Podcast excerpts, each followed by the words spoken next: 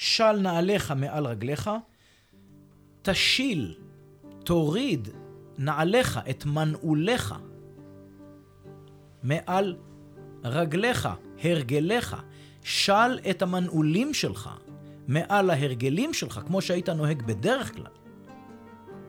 תיפתח למשהו חדש. תיפתח לדיאלוג, תיפתח לשוחח עם הרצון שבוער בך, ולראות. באמת מה הקיום שלך סוף סוף מבקש ממך. זאת אומרת, תקשיב לי, בורא עולם, שמדבר בתוכך, בתוך קיומך האישי, שתבין מה הקיום האישי שלך מדבר, רוצה ממך, ולא, ותפסיק להתפזר וכל הזמן ל, לראות מה אחרים רוצים ממך. זאת אומרת, תפסיק לראות, לראות ולראות באלף את צאן האחרים מסביבך, ותתחיל לפעול על פי רצונך מפנימיות לבך. זה מהפך אדיר.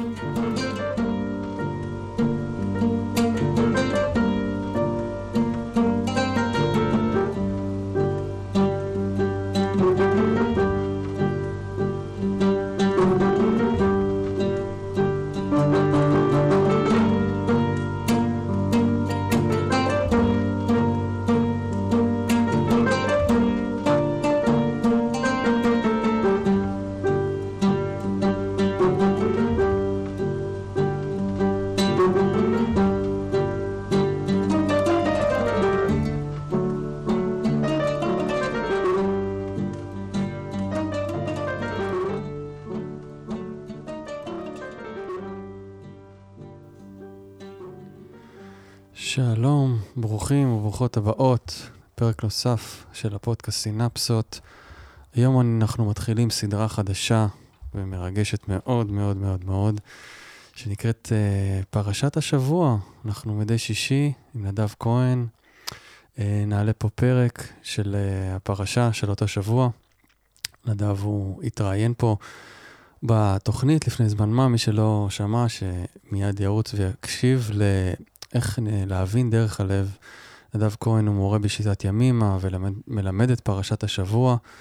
אמ, זה ממש לבקשתכם ככה, בגלל שבאמת כל כך הרבה תגובות קיבלתי מהפרק הזה, והאזנות, וזה נורא ככה שימח אותנו, אז אמרתי לנדב, יאללה, בוא, בוא נעשה את זה.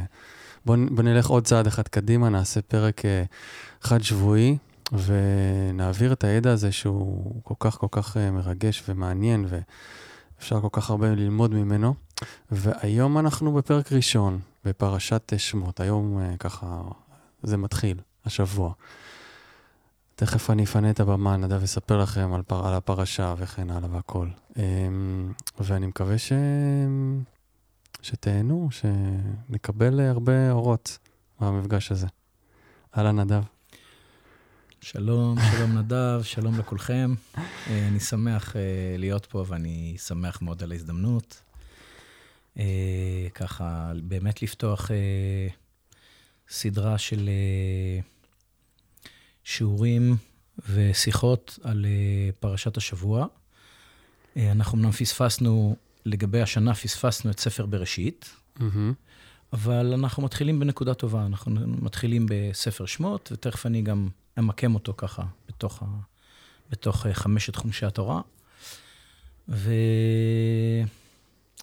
אז אנחנו... מתחילים במצרים. מתחילים במצרים. אבל לפני שנתחיל ממצרים, אני רק רוצה להגיד ככה, שבעצם אני אה, ניגש אל התורה ומשוחח על התורה מנקודת מבט שכל מה שכתוב בתורה בעצם מתאר תהליכים פנימיים שלנו, שבעצם מלווים את האדם מהיוולדו ועד הסוף, mm-hmm. כאשר uh, בתורה מתואר תהליך הירידה אל העבדות, ואחר כך יציאה מן העבדות אל חירות אישית. בעצם התהליך הזה מלווה אותנו בעלייה שלנו מדרגת חי, מהרובד הארצי, גשמי, הישרדותי, אל דרגת מדבר, mm-hmm. ברובד הבינתי. זאת אומרת, התורה מלמדת אותנו איך לעלות לבינה. כן. אה, לצאת מעבדויות לכל הדפוסים של, אה, של העומס מילדות, עבדות לכל אה, המאבקים שלנו, מאבקים על מקום וכו' וכו'.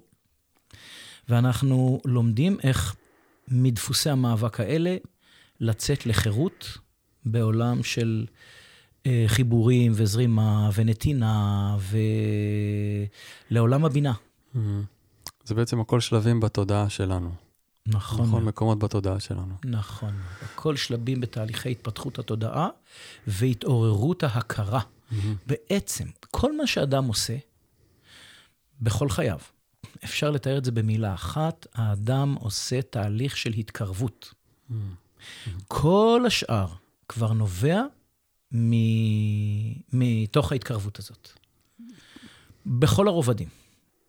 גם במיומנויות ארציות גשמיות, זה תהליך של התקרבות. גם uh, התפתחות התודעה שלנו, uh, היציאה שלנו מעבדות לחירות, uh, כל תהליך ההתפתחות שלנו בעצם תהליך של התקרבות. התקרבות לעצמנו, התקרבות לבריאה, התקרבות נכון. פנימה והחוצה. כל מה שאמרת, mm-hmm. בדיוק. Mm-hmm. זאת אומרת, האני שלי מתקרב לעצמי, ואז הקיום שלי, אני ועצמי, אני וקיומי, מתקרבים למציאות, לבריאה, בעצם לחיבור עם הבריאה הזאת, או אם תרצו, עם בורא עולם. ובעצם לאט לאט אנחנו לומדים בעולם הבינה אה, להיות עבדי השם, זאת אומרת, להיות אה, בחיבור ובשיווי צורת הרצון. Mm-hmm. מסונכרנים עם הרצון של הבריאה, או עם הרצון של בורא עולם. אוקיי. ששם ההרמוניה, שם הזרימה שאתה אומר. שם ההרמוניה, ושם החיבור, mm-hmm. ושם התודעה הגבוהה, ושם אה, שם השמחה, mm-hmm. ושם האהבה, כי שם אנחנו על מקומנו. אנחנו לא יכולים להיות על מקומנו במנותק מה, מהבריאה, ואנחנו לא יכולים להיות על מקומנו ב, ב, בעבדות, או במאבקים. בדחייה. אנחנו לא יכולים להיות שם על מקומנו. עכשיו, התורה, גם אם נסתכל על חמשת חומשי תורה, יש חמישה חומשי תורה. הראשון הוא בראשית. בראשית זה לא בהתחלה, כמו שאנחנו חושבים, כמו שרובנו חושבים. ראשית, כמו שאנגלית היא השפה של האנגלים, ספרדית היא השפה של הספרדים, ראשית היא השפה של הראש. בעצם היא שפת ההבנה, היא שפת הבינה. אוקיי? Mm-hmm. Okay. כאשר זה מתאפשר או מתגלה בראש, בחיבור עם הלב. זאת אומרת, בחיבור לב ומחשבה, אנחנו בבינה, אנחנו בעצם בראשית. ומתאפשרות ההפרדות כמו שנבראו בבריאת העולם, וכו' וכו' וכו' וכו' וכו' וכו'. אז בראשית בעצם מתקיימות ההפרדות בראש, מתגלות צורות, מתאפשרות הבנות, גילוי צורה. שמות, זאת אומרת, צורה זה גם, זה גם מתגלות צורות של חלקי הנפש, כמו שאנחנו נדבר עליהם עוד מעט. Mm-hmm. של חלקינו השונים. של מצבים שונים שמתוארים בתורה, ומערכת היחסים ביניהם. הם מתגלים בספר בראשית, הם ימשיכו להתגלות הלאה ליותר פרטים, ליותר דקויות, אבל בספר שמות בעצם החלקים מקבלים שמות בתודעה שלנו. כאשר הדברים מקבלים, כאשר הצורות מקבלות שמות, אז אנחנו יכולים להתחיל לתקשר, לקרוא. לקרוא בהן אחד לשני, לתקשר בינינו, לתקשר עם עצמנו, לזהות צורות בתוכנו, מחוץ לנו, להבין איזה קריאה, איזה קריאות אנחנו מקבלים, לדעת איך לקרוא בעולם ואיך לקרוא אל העולם. זה ספר ויקרא. Mm-hmm. ספר ויקרא עוסק ב... ביכולת שלנו להתקרב אל השמות שנתנו לצורות, ולהתחיל אה, לתקשר עם ה... דרך ההתקרבות, אה, לתקשר עם השמות האלה, זה ספר ויקרא, שאנחנו כבר יכולים לקרוא. אוקיי. ואחרי שאנחנו יכולים לקרוא, אז אנחנו יכולים להיכנס למדבר. מדבר בעברית זה דיאלוג, שיחה, זה מדבר, כמו משחק, כמו, אה, יש עוד פעלים שמוטים ככה, אבל מדבר זה שיחה, דיאלוג. ואחרי שמתקיים דיאלוג ביני ובין עצמי, או ביני ובין המציאות, או ביני ובין הזולת, אחרי המדבר מתאפשרים להיוולד דברים, וזה ספר דברים. והדברים שנולדים הם דברי בינה. אם דייקתי ועקבתי אחרי בראשית, שמות, ויקרא, במדבר, במדבר, לא במדבר, במדבר, בדיאלוג, בשיחה. ואז מתאפשרים, מתאפשרת לבינה להתגלות בעולם הארצי הגשמי. זה ספר דברים. Mm-hmm. זה סדר של חמש, חומשי תורה שמתאר את המהלך בחמש מילים, מתאר את התהליך של העלייה לדרגת מדבר. דרך תהליך של התקרבות ודיאלוג. Mm-hmm.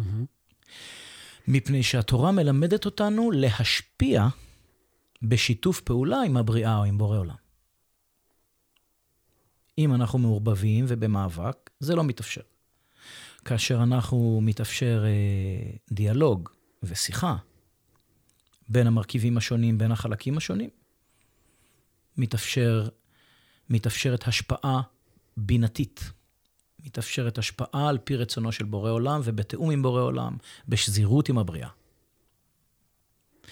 שהמקום היחיד שבו אנחנו באמת חופשיים, זה כאשר אנחנו עבדי השם.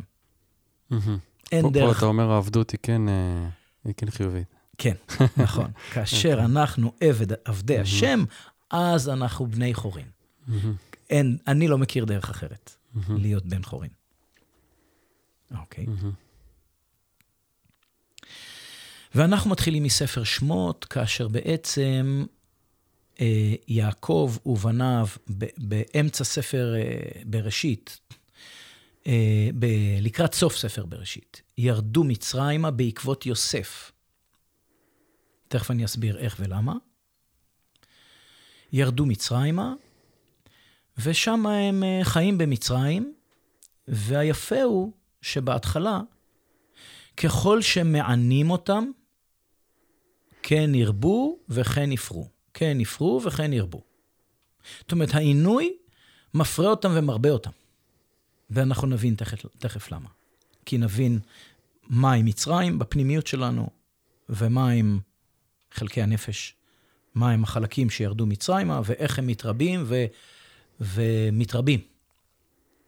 אה, פרים ו, ורבים, מתעצמים במצרים.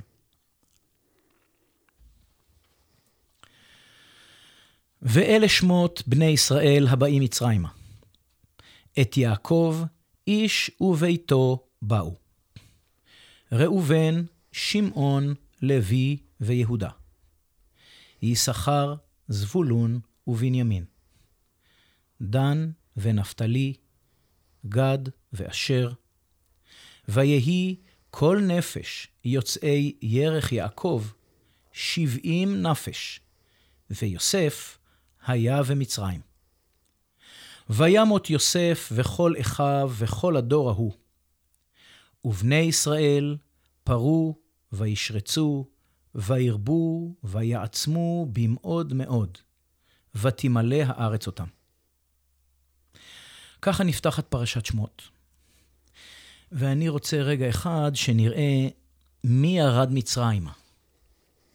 מפני שהירידה מצרימה מתארת את השלב שבו אדם יורד אל תוך דפוסי המאבק שלו, mm-hmm. אל תוך המיצר, אל הדפוסים של המאבק שמכתיבים צרות לב. כשאנחנו מדברים על מצרים, זה המיצרים, זה צרות הלב, זאת מציאות של מאבק. זה שלב חשוב בהתבגרות שנחוץ ל... נחוץ לכל אחד מאיתנו וכל אחת מאיתנו. זה השלב שבו בעצם, כשאנחנו יורדים למיצרים, אנחנו בונים בקבלה, בעצם, על פי הקבלה, אנחנו בונים מסך. מה זה אומר בניית מסך? זה אומר שאנחנו נכנסים לשלב שבו אנחנו מסרבים לקבל, ואנחנו רק עסוקים בלהוכיח כמה אנחנו יכולים לתת, כמה אנחנו מסוגלים, כמה אנחנו מוצלחים, כמה אנחנו חזקים וכמה אנחנו חכמים. זאת אומרת, אנחנו מתאמנים בהשפעה, בנתינה, אבל ללא נתינה לעצמנו, ללא הסכמה לקבל בעצם. זה מה שקורה במיצרים, במצרים. ובשלב הזה אדם מתחזק ברובד הארצי הגשמי. זאת אומרת, יכולות ההישרדות שלו מתחזקות. זה נחוץ לכל אדם באשר הוא. קודם כל, לחזק את יכולות ההישרדות הארציים-גשמיים שלו. לחזק את הכישורים שלו, את היכולות שלו. והרבה פעמים, חיזוק היכולות, חיזוק הכישורים והכישרונות, מתקיים מתוך מניעים של פחד. זאת אומרת, זה מתקיים מתוך מאבק, מתוך איום, שאם אני לא אהיה מספיק טוב, לא יאהבו אותי, לא יקבלו אותי, לא יהיה לי מקום. זאת אומרת, אני צריך להוכיח את עצמי מתוך מאבק על מקום, ולא ממקומי, כמו שהיינו רוצים ללמוד אחר כך. זאת אומרת שזה עוד לא שלב הנתינה האלטרואיסטית ש...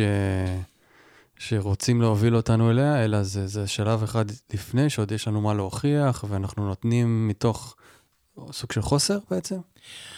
אנחנו בנתינה מתוך מאבק על הדימוי שלנו. אנחנו mm-hmm. צריכים להוכיח את הדימוי שלנו וכמה אנחנו שווים וכמה אנחנו ראויים, זה מתוך מאבק על מקום בעולם הזה. זו נתינה שמרוקנת אותך בעצם. זאת נתינה שמרוקנת אותי. היא בעצם נקראת נתינה אלטרואיסטית, mm-hmm. אבל היא לא נתינה אלטרואיסטית בדיוקה, mm-hmm. מפני שהיא לא נתינה מתוך קבלה, אלא היא נתינה מתוך פחד, mm-hmm. מתוך מאבק על מקום. מתוך רובד הישרדותי, היא נתינה ממקום של עבדות, ולא ממקום של חירות. נראה לי הרבה יכולים להזדהות עם זה. נכון. במקום הזה. נכון מאוד. כן. זה נתינה mm-hmm. מהרובד המותנה, שמקומי מותנה. אה, ואנחנו אחר כך רוצים להגיע בחירות למקום שבו מקומנו איננו מותנה, והזכות לקיומנו איננו, מות, איננו מוטל, מוטלת בסימן שאלה, והכרת הטוב שלנו הוא איננו מוטל בספק, איננה מוטלת בספק.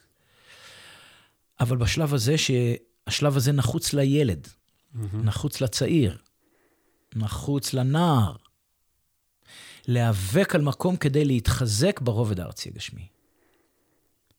ולשם מגיעים אה, יעקב ובניו, כאשר בניו זה הבנותיו.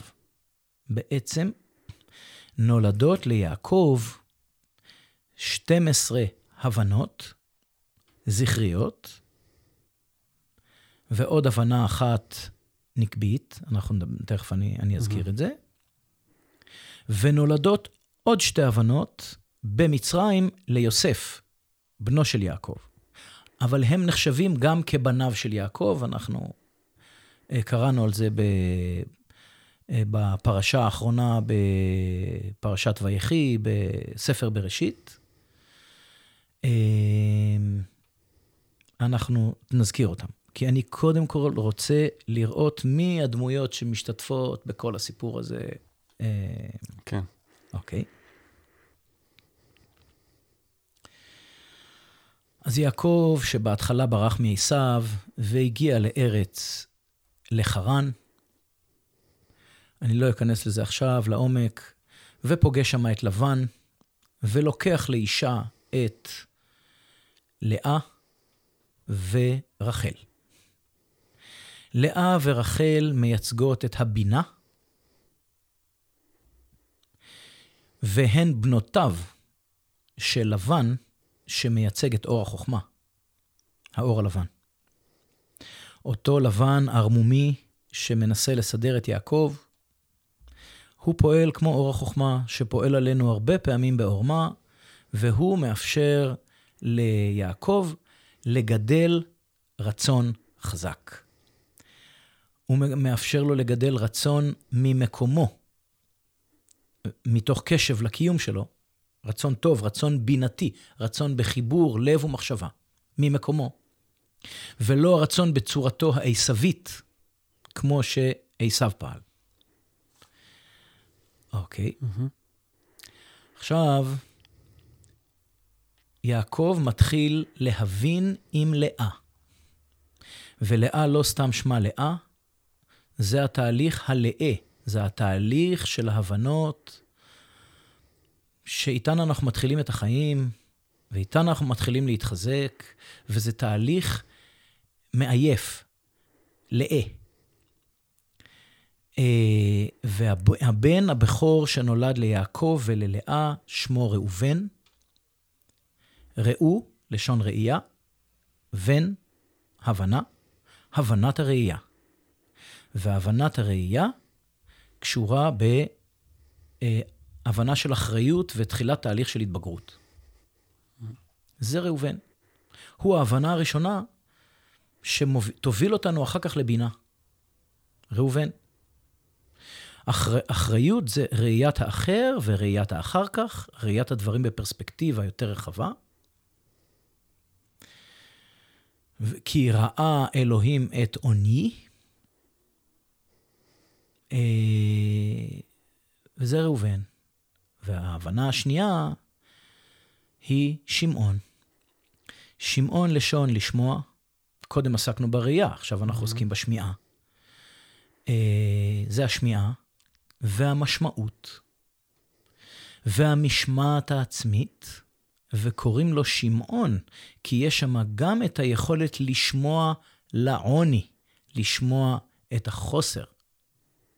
אוקיי? יש שם יכולת של קשב גם אל החוסרים שלנו ולחולשות שלנו, לעוני שלנו. יש שם את היכולת לשמוע לרחשי הנפש שזועקים. זה שמעון. ואחר כך זה בכל דבר שאנחנו עושים. קודם כל, צריך להבין אחריות, ואחר כך משמעת ו- וקשב וכל המערכת הזאת של שמעון. ואחר כך מתאפשר תהליך של ליווי. זה הבן השלישי של לאה, לוי. וזה תהליך הליווי שלנו. שבט לוי הופך אחר כך לשבט המלווה, הוא הופך להיות השבט, החלק הרוחני באדם. שממנו ייוולד גם משה וגם אהרון, גם הכהנים וגם הלוויים וגם אהרון, נולדים משבט לוי, והוא הבן השלישי של לאה.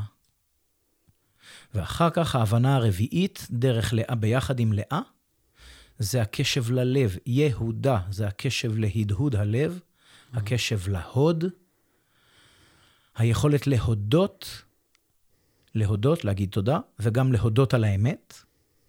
להודות באמת, וגם אה, להיות בהכרה יותר ערה, מפני שאנחנו מודים באמת, ואנחנו יכולים להיות, לשהות עם האמת, גם כשהיא כואבת, וגם כשהיא מפחידה. זה יהודה. אחר כך לאה אה, עוצרת מלדת, רחל מקנאה, והיא מבקשת מיעקב שילד עבורה, עם שפחתה בלהה.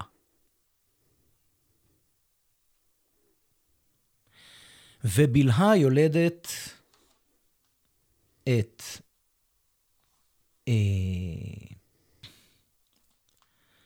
דן ונפתלי. דן, לשון דין, זה החלק בנו שיודע את הגבולות, לשים גבולות לעשייה שלנו, זה הגבולות ברובד הזכרי.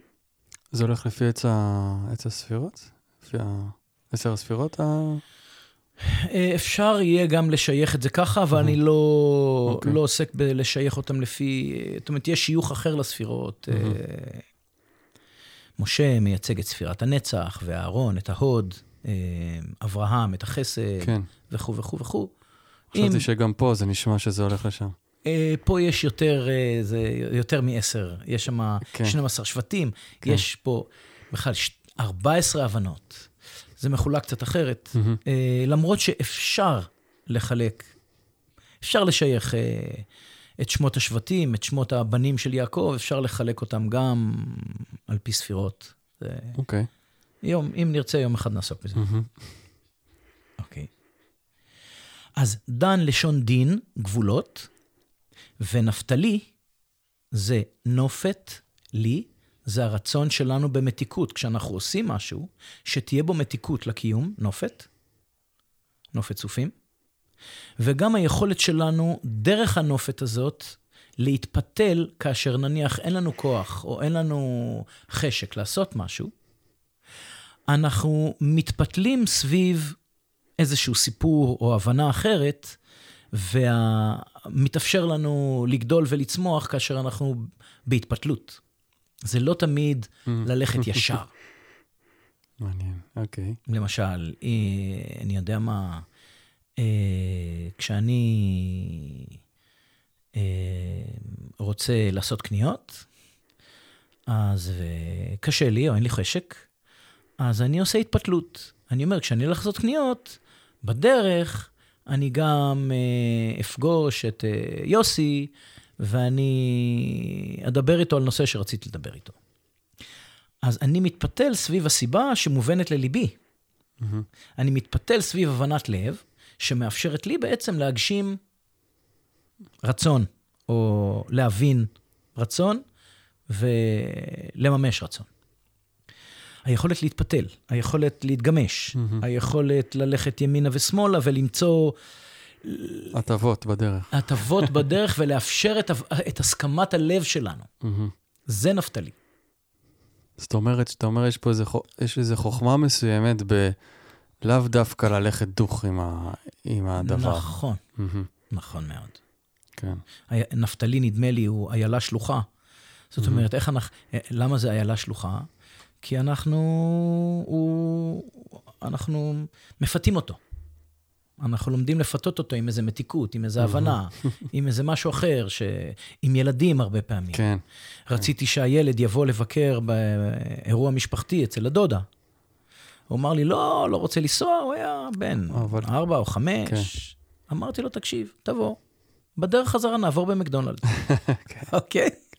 יש בזה כאילו שוחד, כן. אבל זה התפתלות מסוימת. ואנחנו הרבה פעמים מתפתלים, זה, זה כמו פוליטיקה כזאת, אבל זה לא פוליטיקה. זה לא ללכת דוך, לשבור את הראש. זה למצוא איזשהו שביל שהוא לא לגמרי ישר, קצת שביל מתפתל, ואז לא צריך ללכת דוך במעלה ההר. אוקיי? אחר כך לאה רואה שבלהה, שפחת רחל ילדה שתי הבנות ליעקב, והיא אומרת, רגע, תבוא גם אל שפחתי. והיא מביאה לו את זלפה, שפחתה, ויעקב מבין עוד שתי הבנות עם זלפה. גד, זה הדיבור, להגיד, מהמם. לשון להגיד. כל 12 השבטים הם חלקי הנפש שלנו. הם, הם צורות רצון בנפש שלנו, שמהוות ביחד את הרצון של ישראל, זה את הרצון של הנפש העילית, שרוצה להשפיע בשיווי צורה עם, עם הבורא, אוקיי? עם הבינה. אז גד הוא להגיד, אבל גד זה גם מזל. ופה שתי המילים האלה מתחברות, כי מזל, מה זה מזל? לשון שורש נזול, נוזל, שהדברים. נוזלים. והדיבור, אנחנו רוצים שהדיבור ינזל מהפה שלנו. וזה מהווה, זה מזל. מזל זה תהליך שבו הדברים נוזלים ללא מאמץ. כשדברים נופלים לנו ללא מאמץ, אנחנו אומרים, וואלה, זה היה מזל. לא טרחנו בשביל זה, לא עבדנו בשביל זה.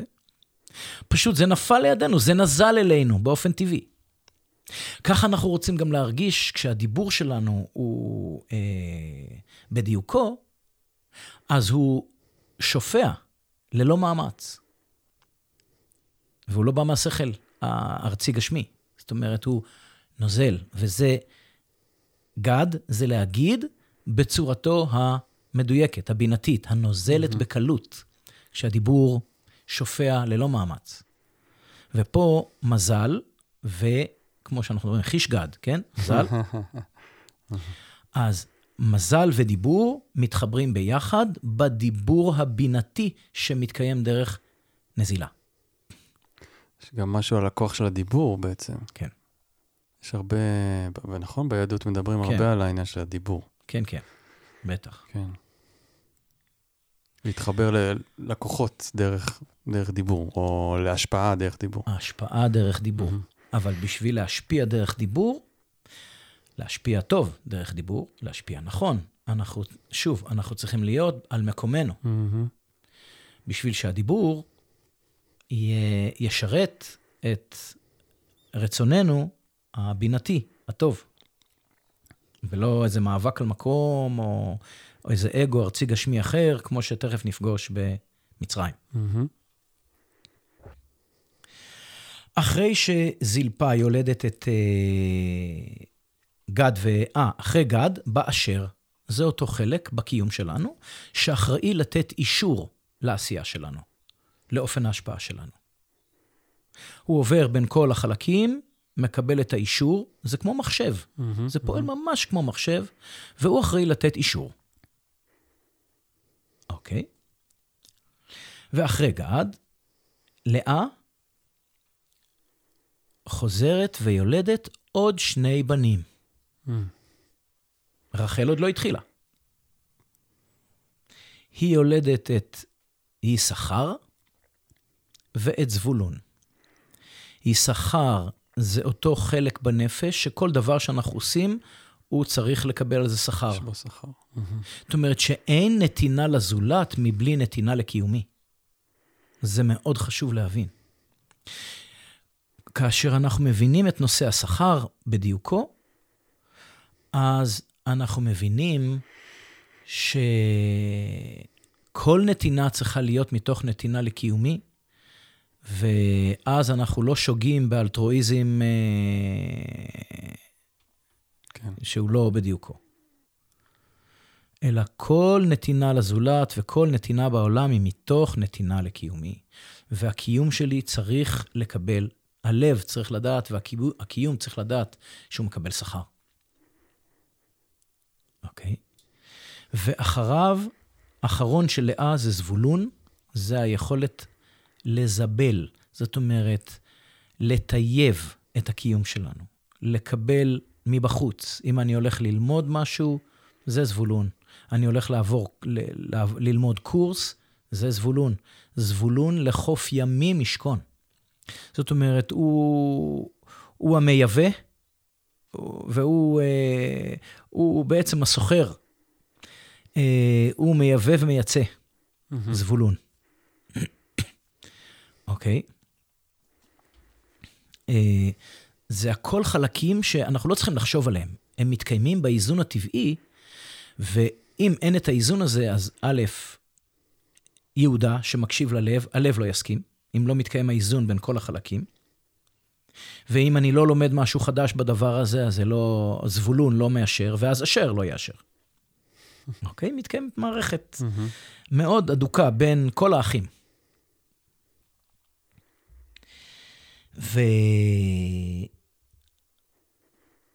ואחרי שלאה יולדת את זבולון, היא יולדת בת, שמה דינה, ודינה היא הגבולות שאנחנו שמים בקבלה שלנו.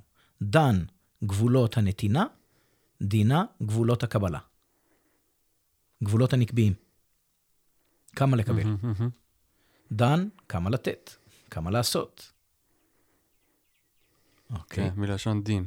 דין, נכון. זאת דינה נקבית, דין נקבי. אז רחל מתחילה את ההבנות שלה, ויולדת את יוסף. יוסף הוא החוזקה המולדת שלנו. הוא הערך המוסף שכל אחד מאיתנו נולד איתו. יוסף מייצג את המוצלחות, את החלק המוצלח של כל אחד מאיתנו, ולכן, אחר כך יוסף, בעצם יוסף הוא מזין את הדימוי שלנו, והוא קונה לנו את מקומנו בעולם כשאנחנו צעירים. ולכן יוסף הוא קצת יהיר mm-hmm. בהתחלה, ואז הוא שנוא, ואז מורידים, שולחים אותו, זורקים אותו לבור, שולחים אותו מצרימה. ושם במצרים הוא מתגלה במוצלחותו. ובעצם הוא מציל את כל המזרח התיכון, הוא מציל, הוא מציל, הוא יודע להפוך יתר, חיסרון ליתרון, הוא יודע לצאת מצרה אל, אה, מצרה אל מרחב, הוא, אה, הוא לא נבהל מקושי. ולכן הוא מושיע את פרעה.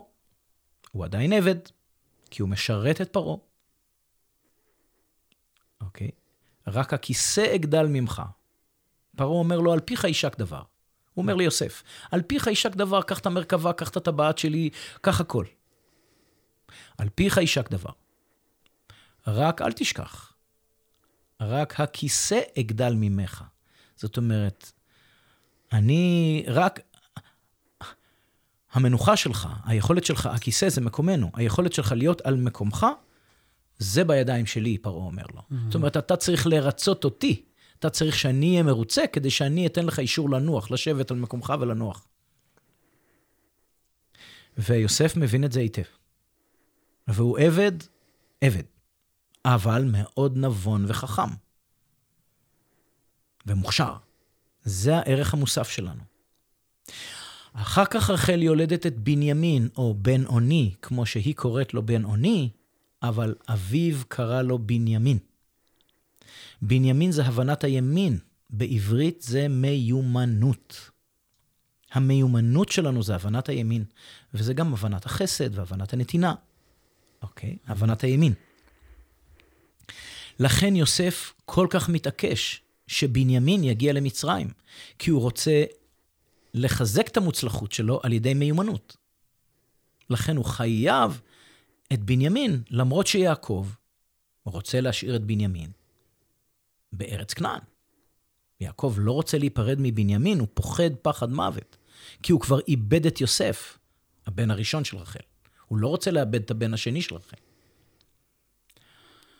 יעקב, אה, יוסף מצליח בכל מיני תחבולות ומניפולציות, גם להביא את בנימין, ואחר כך יהודה ניגש, כל העסק מתגלה, הם מתוודעים אחד לשני, וכל...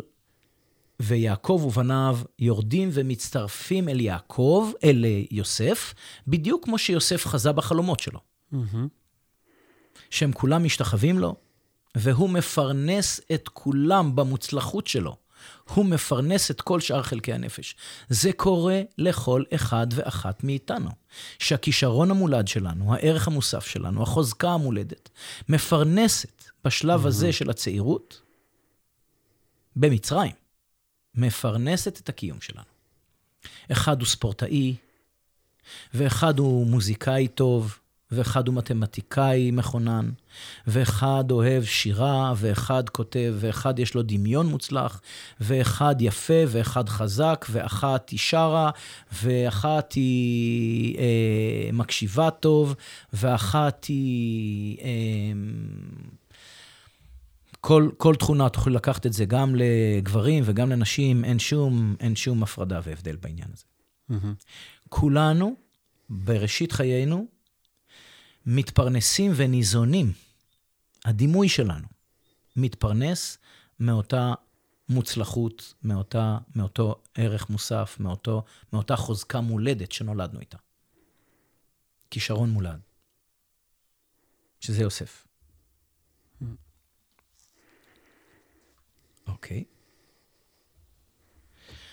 ועכשיו אנחנו במצב, אני חוזר רגע פסוק, וימות יוסף וכל אחיו וכל הדור ההוא, ובני ישראל ויתפרעו, וישרצו, וירבו, ויעצמו במאוד מאוד, ותמלא הארץ אותם.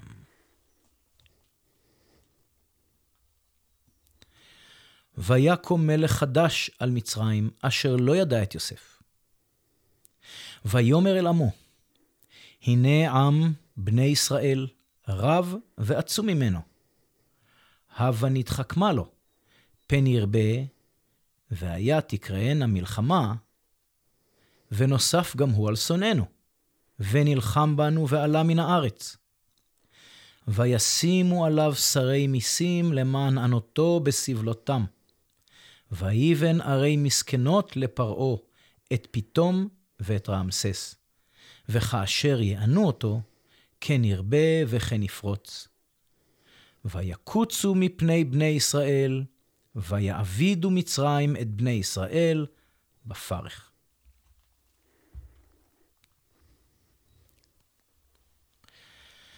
פה מסופר לנו שבעצם אותו פרעה שהכיר את יוסף, מת יחד עם כל הדור ההוא. Mm-hmm. גם יוסף וכל אחיו מתו.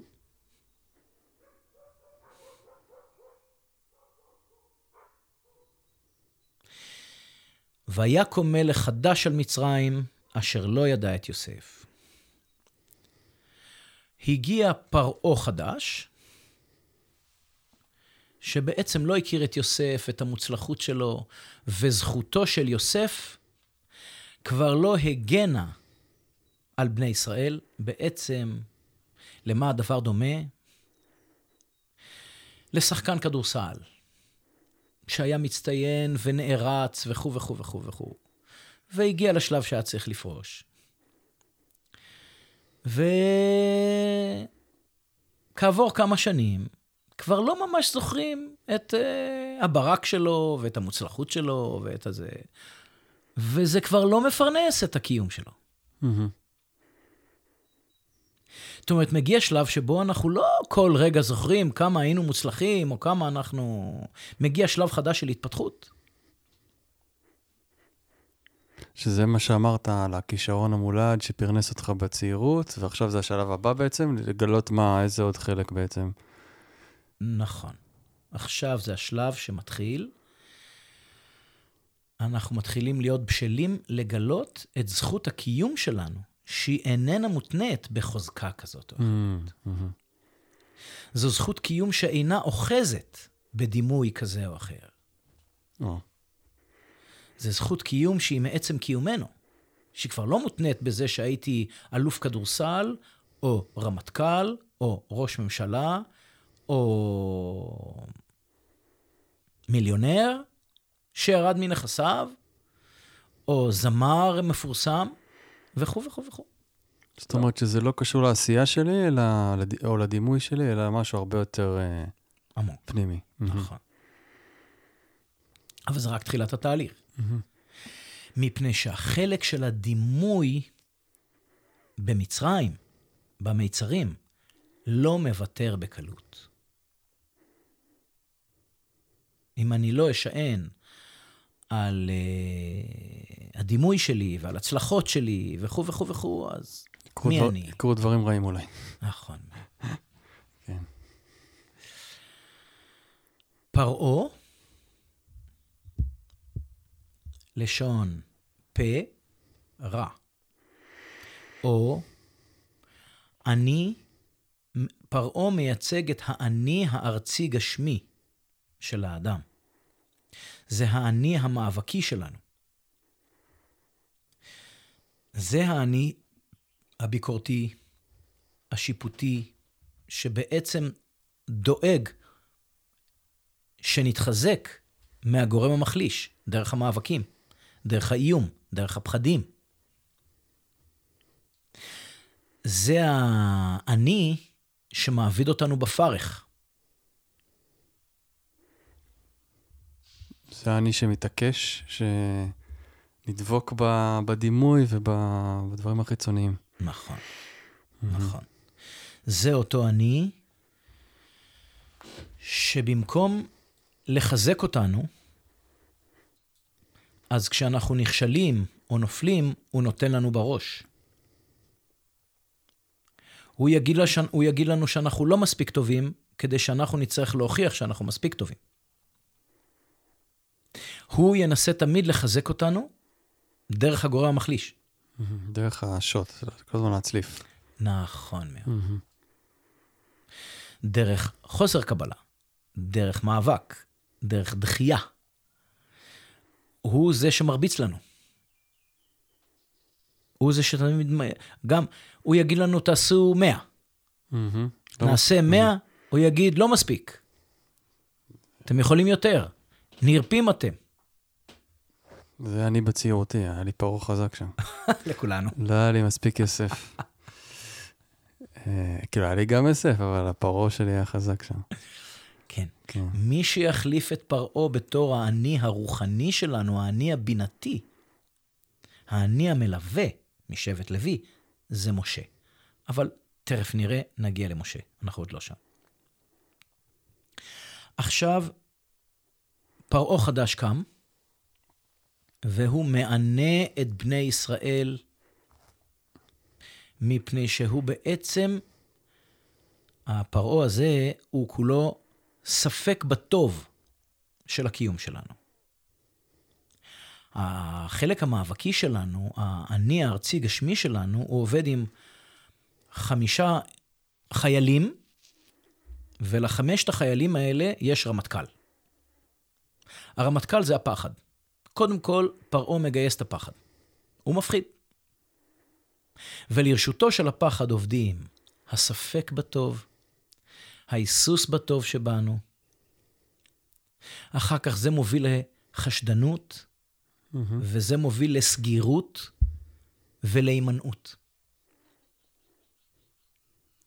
וכשאנחנו עובדים עם ספקות וחשדנות וסגירות והימנעות, אנחנו נשארים עבדים טובים לפרעה. אנחנו לא מעיזים לפרוץ את ה... מה שפרעה מכתיב לנו. זה עדיין טקטיקה שפוליטיקאים משתמשים בה בעולם. חבל לך על הזמן. בשביל לשמור עלינו עבדים. ממש ככה, נכון. אחד לאחד. נכון. מהמם. בהמון מובנים. אוקיי. אז, אה, וככה פרעה עובד. והוא גורם לנו, הוא מוסיף לזה, ביקור, לפחד הוא מוסיף ביקורת ושיפוט והלקאה והתעללות, ותכף נראה מה עוד הוא יוסיף. אוקיי? כל פעם זה לא מספיק לו, מהמם. צריך עוד. מפני שבני ישראל הם מתחזקים ומתעצמים מאוד מאוד. ככל שהוא מענה אותם הם מתחזקים, הוא צריך, הוא צריך להמציא עוד, אה, עוד חוקים. למה זה בעצם? למה הם מתחזקים? הם מתחזקים ברובד הארצי גשמי, כי אתה מענה אותם. אתה, מה מתחזק כשאתה מענה מישהו? אתה מחזק את הרצון שלו. אבל למה הם לא נשברים? למה הם לא, בעצם רוחם נופלת? ו- ככה הקיום שלנו בנוי, שככל שאתה יוצר לבן אדם חסר, הרצון מתחזק בחסר. תמנע ממנו משהו, תעביד אותו יותר קשה, אתה מחזק את רוחו. אתה מחליש את גופו, אתה מחזק את רוחו. כן, זה התהליך. תבינו, זה מה שקורה גם עכשיו כשאנחנו מנסים... אה, כן, אני לא רוצה להיכנס לפוליטיקה. אבל כשאנחנו חושבים שאנחנו הולכים להחליש מישהו, אנחנו בעצם מחזקים אותו. אוקיי. זה לא משהו שהוא דורש אה, כוחות נפש להתחזק אל מול, אה, אל מול כוח כזה? נכון, אבל אתה אומר שזה כוח טבעי דווקא. זה כוח טבעי. מעניין. זה, זה הכוח שטמון לא רק בנפש, הוא טמון בנפש, הוא טמון ברוח האדם. הסבל מאיר את רוח האדם להתעורר. כמו שהיצר אצל הנער מאיר את הגוף הרוחי, ולכן אנחנו מתעוררים לעולם הרוח בגיל 13, בגיל בר מצווה. זה מקביל להתעוררות היצר. היצר מאיר את הסבל, יצר לשון יצרות, רצונות יותר חזקים, כאבים יותר גדולים, כוחות יותר עצומים ביצר, וזה מאיר את כוחות הרוח במקביל. כוחות הרוח גם יוכלו לעמוד אחר כך ביתר הצלחה במפגש עם היצר. זה הולך, זה הולך ביחד. כן. אני רגע, חשוב להתעכב על זה, זה מעניין, כי הרבה אנשים כן. יכולים להקשיב ולהגיד, רגע, אבל כשאני מקבל, בוא נקרא לזה בשפה הפשוטה, כאפות מהחיים, איזה פרעה מפה ופרעה משם, והחיים לוחצים עליי ומצעירים אותי ומצעירים אותי, אני בעצם, יגידו לך אנשים, אני ת- אני נכנס למיטה, אני נכנס לדיכאון, אני נכנס לאוזלת יד. אמ, אתה יודע, נקודות שבירה כאלה ואחרות. זה יכול כן. לקרות, מהמם. אבל לרוב זה לא קורה ככה. זאת אומרת, אנחנו אומרים, מה שלא הורג אותנו, מחזק ומחשל אותנו. אוקיי, אז אם הורגים אותנו, אז הורגים אותנו. כן, אבל זה לא בחירה, אין פה איזה בחירה של... לא, זה... לא. אוקיי, מעניין. זה מנגנון. טבעי, ולכן אה, האני הארצי גשמי שלנו, הוא מתעול, מתעלל בנו, והוא אה, גורם לנו סבל, הוא מעביד אותנו בפרך. אוקיי? עכשיו, פרך זה פה רך, שאנחנו עדיין לא יודעים להגיד בדיוק מה אנחנו רוצים. עדיין הפה שלנו רך, אנחנו לא בדרגת מדבר. אז הפה רך, אוקיי? ואז מה קורה? הוא, הוא מוצא תירוץ, למה, להילח, למה להילחם בישראל? כאילו, למה לענות את ישראל ולהחליש? כי הוא חשדן לגבי בני ישראל, כמו שאנחנו חשדנים לגבי עצמנו, ואז מתחילה אה, הוא סגירות. מפחד על. מקומו, כמו שאמרת. מקומו, בדיוק, כן. מפחד על מקומו, ואז הוא אומר, כי תקרנה מלחמה, ונוסף גם הוא על שונאינו. אז נחליש אותו כבר עכשיו.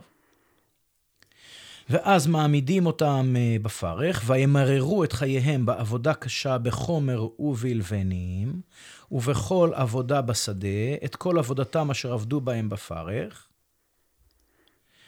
מה הם... אה, וישימו עליו שרי מיסים למען ענותו בסבלותם, ויבן ערי מסכנות לפרעה, את פיתום ואת רעמסס. איך מתאפשרת כשאנחנו צעירים, איך מתאפשרת העבדות? אנחנו בונים את פתאום ואת רעמסס. מה זה פתאום? פתאום זה, פיתוי? לא, אחד שמדבר עם ה... מהבטן, עם בובה Mm, כזאת שמדברת, זה mhm, mhm. פתאום.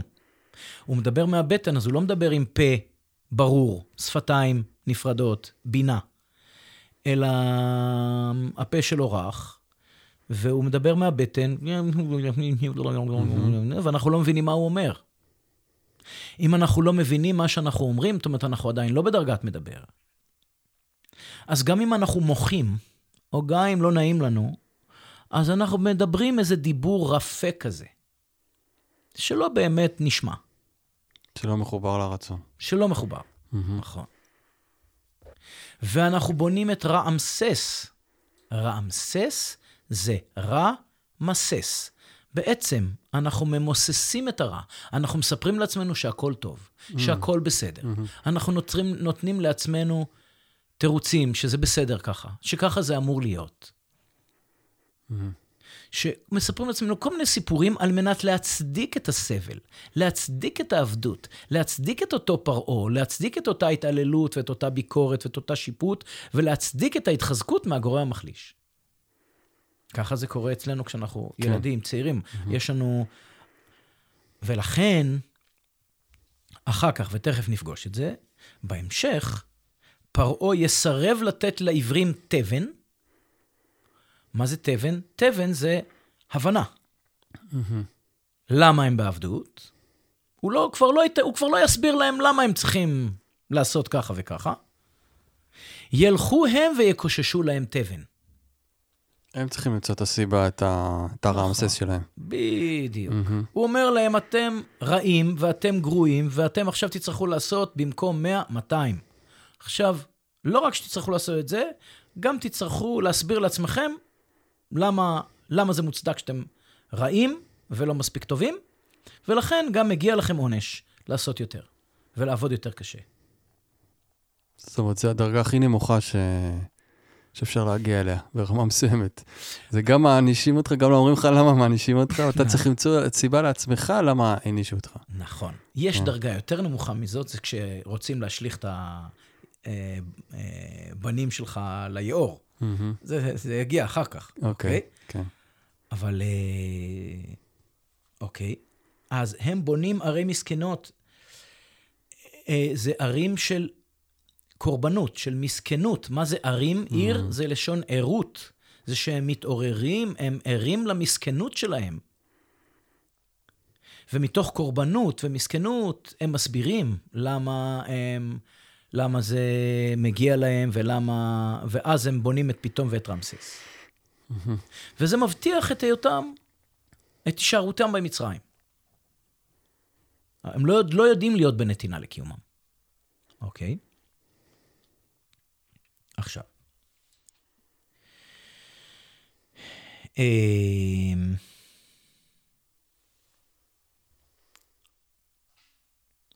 ויאמר מלך מצרים למיילדות העבריות, אשר שם האחת שפרה, ושם השנית פועה. תכף נבין מי הן. ויאמר, בילדיכן את העבריות, וראיתן על האובניים, האובניים זה שתי האבנים שהיולדת עומדת אה, עליהן, זה גם רמז שהיולדת עומדת רגל על אבן אחת, רגל על אבן שנייה, וככה היא יולדת, אבל אובניים זה בין שהיא בעצם בין שתי הבנות.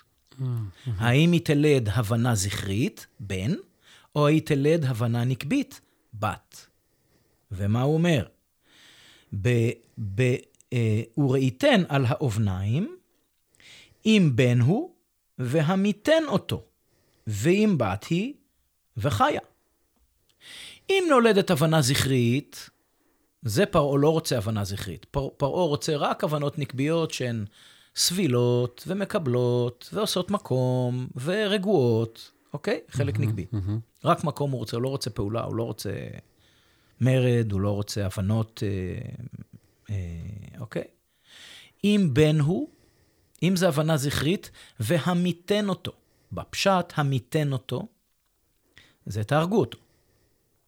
אבל בפנימיות, והמיתן אותו, תעשו לו מהומה, תפחידו אותו, תבהילו אותו, שההבנות הזכריות שלכם תהיינה מבוהלות.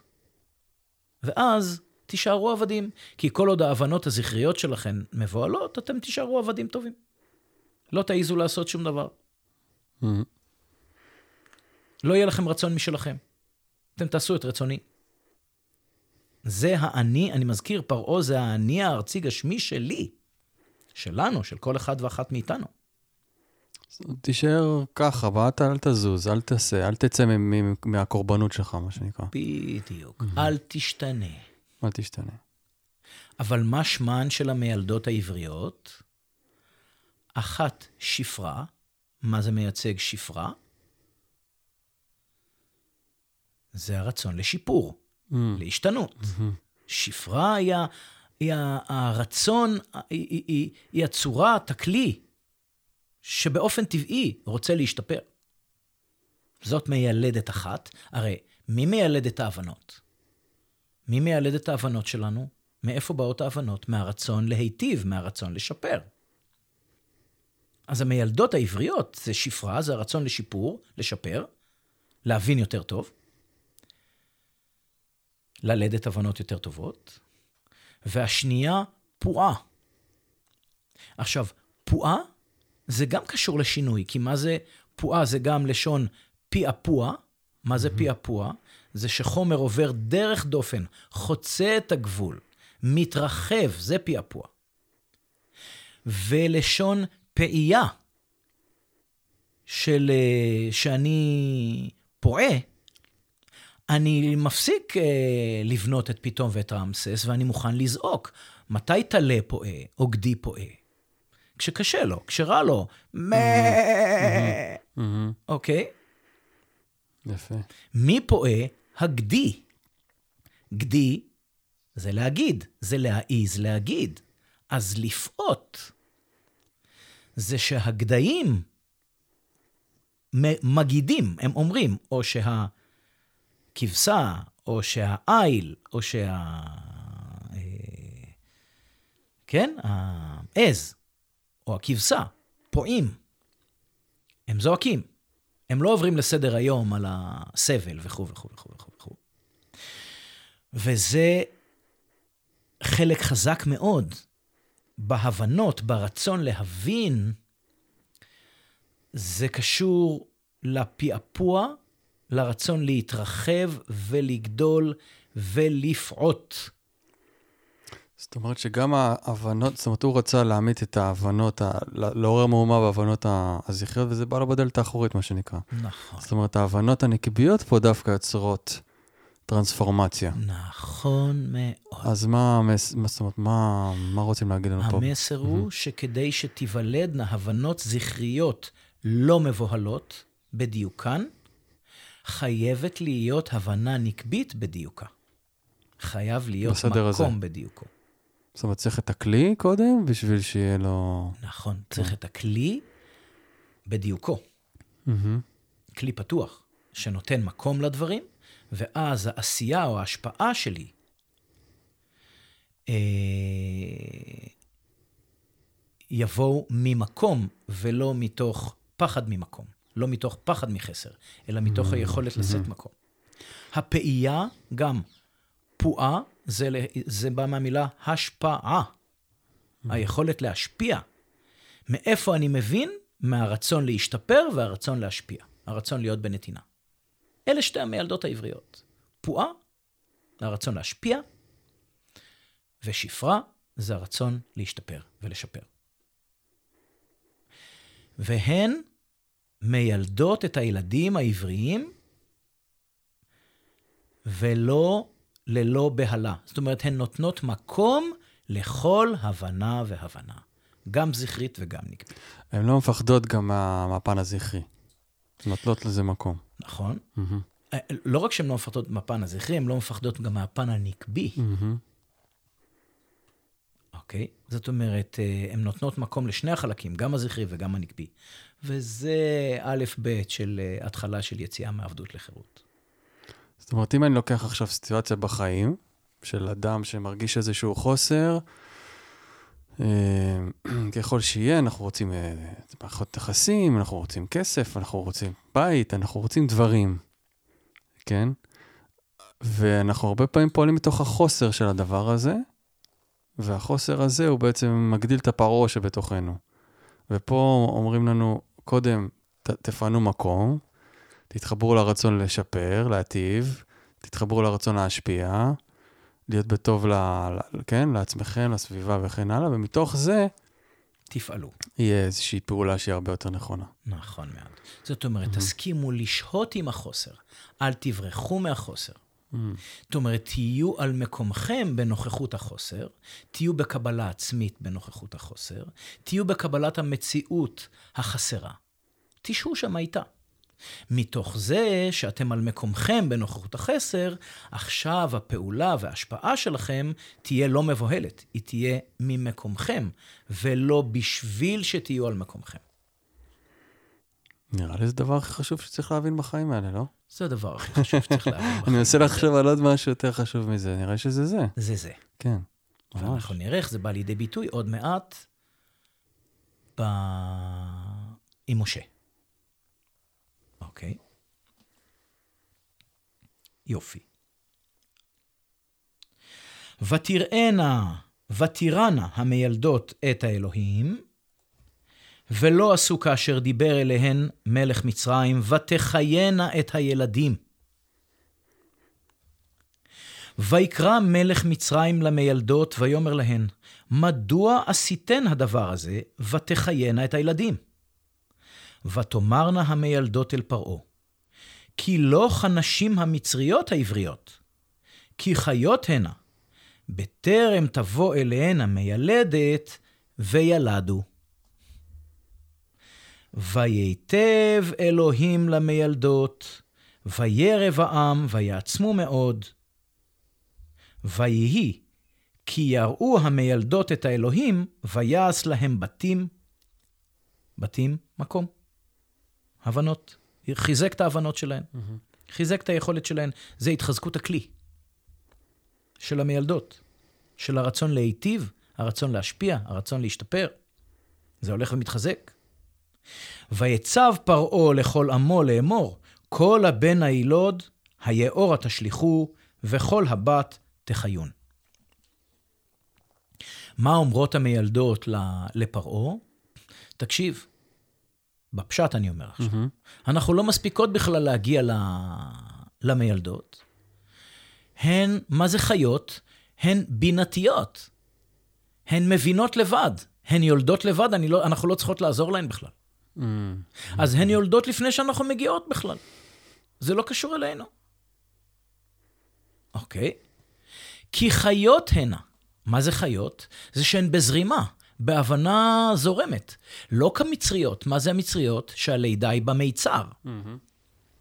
המצריות במיצר מתעכבות בלידה כי ההבנה תקועה במיצר. אז המצריות תקועות, אבל העבריות זורמות, חיות. פרעה מבין את זה. אז הוא נוקט טקטיקה אחרת. אוקיי, אי אפשר לסמוך על העבריות, אי אפשר לסמוך על בני ישראל שהם יעשו את העבודה, אז הוא מצווה את עמו. כל הבן הילוד היאור תשליכו, וכל בת תחיון. אוקיי. פה יש שאלה. ויצב פרעה לכל עמו לאמור, כל הבן הילוד היאור תשליכו, האם הוא מצווה את זה גם למצרים וגם לעברים? או רק הוא מצווה על המצרים להשליך את הבנים של העברים? כמו שזה כתוב פה, הוא מצווה את זה לכל מצרים. מהמם. כל בן תשליכו ליאור, וכל בת תחיון. פה יש דילמה, זה לא עד הסוף ברור. לא, הוא שואל את המצ... הוא מבקש מהמצרים לזרוק את הבנים שלהם? לא. גם, רק- כן, גם את הבנים שלהם. אני חושב. אוקיי, מעניין. אני, לא אני לא. במאה אחוז בטוח, פה זאת שאלה. חשבתי שאולי שיהיו משת"פים ו...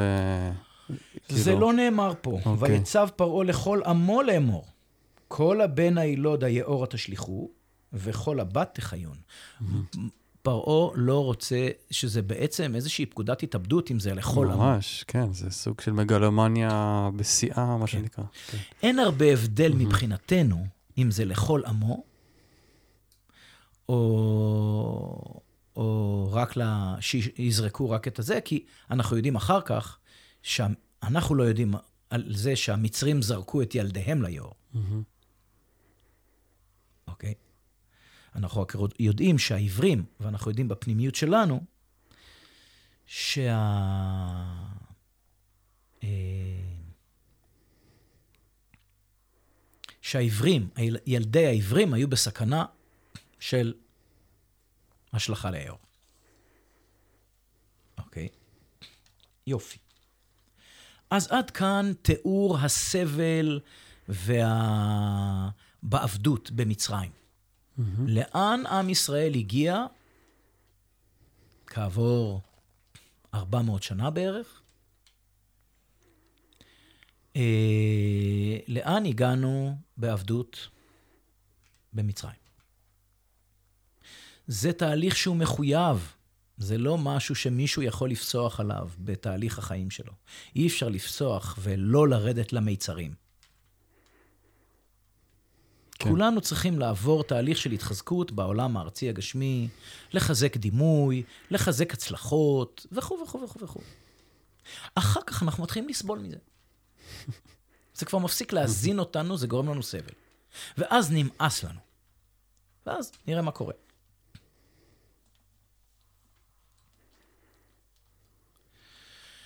וילך איש מבית לוי, ויקח את בת לוי. ותער האישה, ותלד בן, ותראה אותו כי טוב, כי טוב הוא, ותצפנהו שלושה ירחים. פה מספר לנו סיפור מופלא בכמה מילים. איש מבית לוי, אנחנו יודעים שזה היה עמרם, לוקח את בת לוי, שהיא יוכבד, והיא יולדת בן, והיא רואה אותו כי טוב, והיא מחביאה אותו. היא מצפינה אותו. שלושה ירחים. כל מילה פה זה קוד. מהמם. בן זה הבנה. איש מבית לוי זה רצון מהבנת הליווי. חלק מלווה בפנימיות שלנו, לוקח את הבנת לוי, הבנת הליווי. הם יולדים הבנה. ההבנה הזאת, ישר אימא שלו רואה אותו כטוב.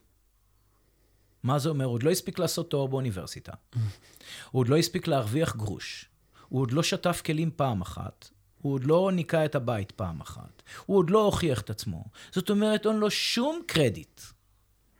הוא עוד לא עשה שום דבר טוב, ובכל זאת היא רואה אותו, ותר אותו כי טוב. מה זה אומר על הטוב הזה? איזה טוב זה? זה טוב שאיננו מותנה בדבר, מעצם קיומו, גם כשהוא רק עושה קקי ו- ו- ו- ופולט ויונק ורק מקבל לעצמו אגואיסט מושלם. הוא טוב. וחלש, עוד לא הולך, עוד לא זוחל, לא כלום. הוא טוב כמו שהוא מעצם לידתו, מעצם קיומו, מעצם בריאתו, הוא טוב.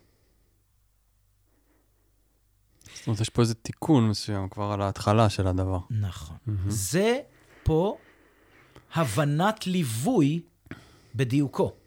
יש פה שני חלקים מלווים משבט לוי, שיולדים את הבנת הטוב הלא מותנה. הבנת הטוב הלא מותנה היא ראשיתו או בסיסו, יסודו של האני הרוחני שלנו. האני הרוחני שלנו מלווה אותנו מתוך הכרת הטוב הלא מותנה. שם הוא נולד בעצם, האני הרוחני? כן. והוא נולד מתוך סבל. אבל הוא נולד מתוך היכולת שלנו ללוות את עצמנו מתוך הכרת הטוב וראיית הטוב בנוכחות סבל. זה מה שלמדנו בחנוכה. אנחנו לומדים להדליק אור בתוך החושך. אנחנו לומדים להושיט לעצמנו יד ולהתבונן על עצמנו ב... זה חודש טבת, אנחנו נמצאים בחודש טבת. מה זה טבת? טוב, בת. זאת אומרת, זה הבנה, אנחנו עושים מקום טוב למי שאנחנו כמו שאנחנו, בחורף הזה, עם הקשיים והעייפות והתשישות. אנחנו, אנחנו מתבקשים להתייחס לעצמנו באורך רוח, בסבלנות, בהבנת לב. זה טבת. טבת, טוב, בת. אוקיי? וזה אומר להסתכל על עצמנו, אם הטוב, זה בהיפוך, זה בט' לשון מבט. זאת אומרת, אנחנו לומדים להסתכל על עצמנו בע- בעיניים טובות וללוות את עצמנו. זה מה שאדם זקוק, להתפתחותו, ילד, אדם, בכל כן. גיל. ש- שמישהו יסתכל עליו בעיניים טובות וילווה אותו בעיניים טובות. וככה האני שלנו רוצה ללמוד ללוות את הקיום שלנו בעיניים טובות. לא בעיניים רודניות, לא בעיניים דורשות, לא בעיניים בוחנות, לא בעיניים מותנות, לא בעיניים משעבדות, לא בעיניים מפחידות, בעיניים מלוות במבט טוב, ללא תנאי. זה משה. הנה הוא נולד. עוד לא קוראים לו פה משה, תכף נדבר על השם משה.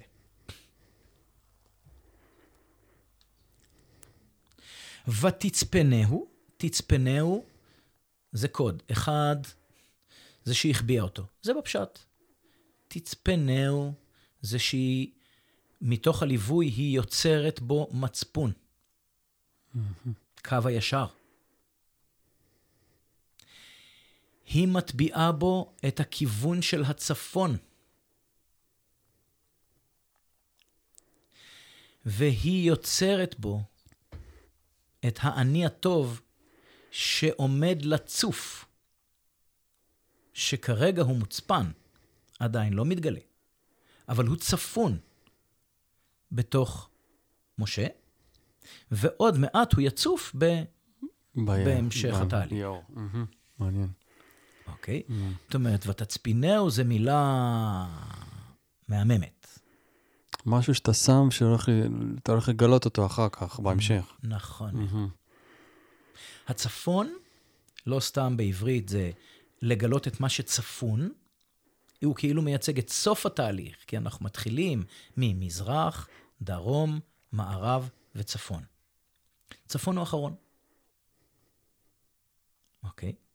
צפון הוא גם הצד שתמיד יישאר חשוך, יחסית.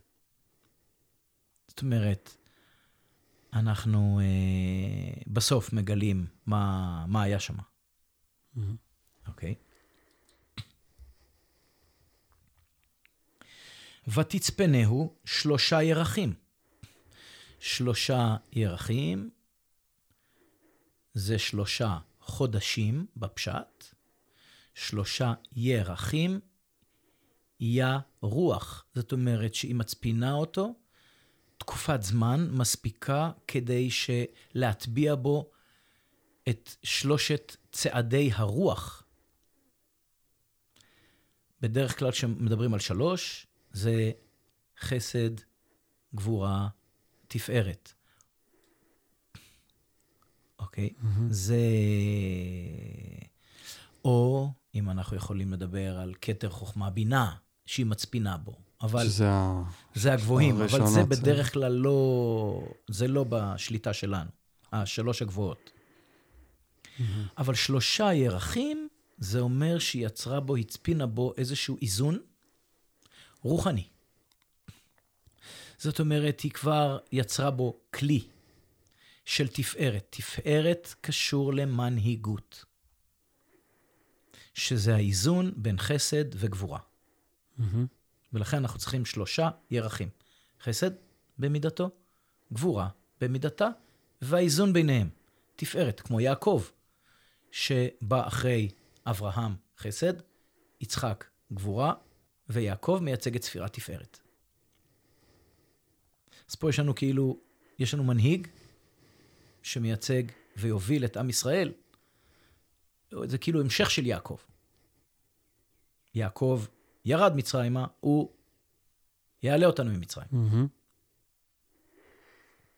אוקיי. שלושה ירחים. ירח זה כמו יריחו, יא רוח. זה תהליך של רוחניות. ולא יכלה עוד הצפינו. ותיקח לו תיבת גומה, ותחמרה בחמר, ובזפת. ותשם בה את הילד, ותשם בסוף על שפת היאור. ותתצב אחותו מרחוק לדעה, מה יעשה לו? מה היא עושה? אחרי שהיא כבר לא יכולה להחביא אותו, גדל הילד, שלושה ירחים, כבר בן שלושה חודשים. בפשט היא פשוט שמה אותו בתיבת אה, גומה, והיא חומרת את התיבה בחימר ובזפת, אוטמת את התיבה, ל... יוצרת הפרדה בינו לבין המים. ותשם בה את הילד ותשם בה סוף. סוף זה קוד לסוף. זאת אומרת, סוף זה או סוף או סף. אנחנו לא יודעים מה יהיה. אבל היא מוכנה להסתכן שאו שזה הסוף, מהמם. או שזה סף. אבל זה כמו תהליך של לידה. זה כמו קריאת ים סוף. בעצם, מה היא כבר מטמינה שם? כשהיא שמה אותו בסוף, היא כבר מכינה בו את היכולת לקריאת ים סוף. היא כבר מכינה בו את היכולת, את ההסכמה ללכת אל הסוף ולהיווכח, כי ההבנה שדברים הם בסוף, זה הבנה ארצית גשמית. ובבינה, כל מה שחשבנו שזה סוף, אנחנו מבינים שזה רק סף. זה אנחנו נדבר על זה אחר כך. כן, מעניין שהוא בסוף הגיע לסף נכון. וכביכול לא עבר אותו. נכון. אז מבחינתה זה יכול להיות הסוף, הסף, הסוף. מי ימצא אותו? אנחנו לא יודעים. סיים את תפקידו שם, כן. והיא אה, מהמרת, היא בעצם, היא מאמינה, היא סומכת על בורא עולם, היא שמה את יהבה על התהליך. היא רק עושה הפרדה בין רגש, בינו ובין היאור, שזה הרגש הקשה. היאור זה המים של היאור, זה המים במצרים, זה המים, זה הרגש הארצי גשמי. ו... ותחמרה בחימר ובזפת, ותשם את הילד בסוף על שפת היאור. על השפה של ה... על השפה. ושוב, השפה, זה קשור לשפה של הדיבור. ואנחנו יודעים שמשה אחר כך היה כבד פה. מהמם. זאת אומרת, הדיבור לא היה קל. אוקיי. יש פה, זה הכל קודים. אי אפשר לוותר פה על אף מילה. ואנחנו לא נאכל כל מילה, כן. אבל רק, ש, רק כן, שנדע. כן. שכל מילה פה מלאה אור וכוונה ו, ומתארת תהליך מדהים. אוקיי. ותתצב אחותו מרחוק לדעה, מה יעשה לו? אחותו עומדת מרחוק לראות לאן, מה יקרה. לחיים או למוות. ותרד בת פרעה לרחוץ על היאור, ונערותיה הולכות על יד היאור. ותראה את התיבה בתוך הסוף, ותשלח את אמתה ותיקחיה.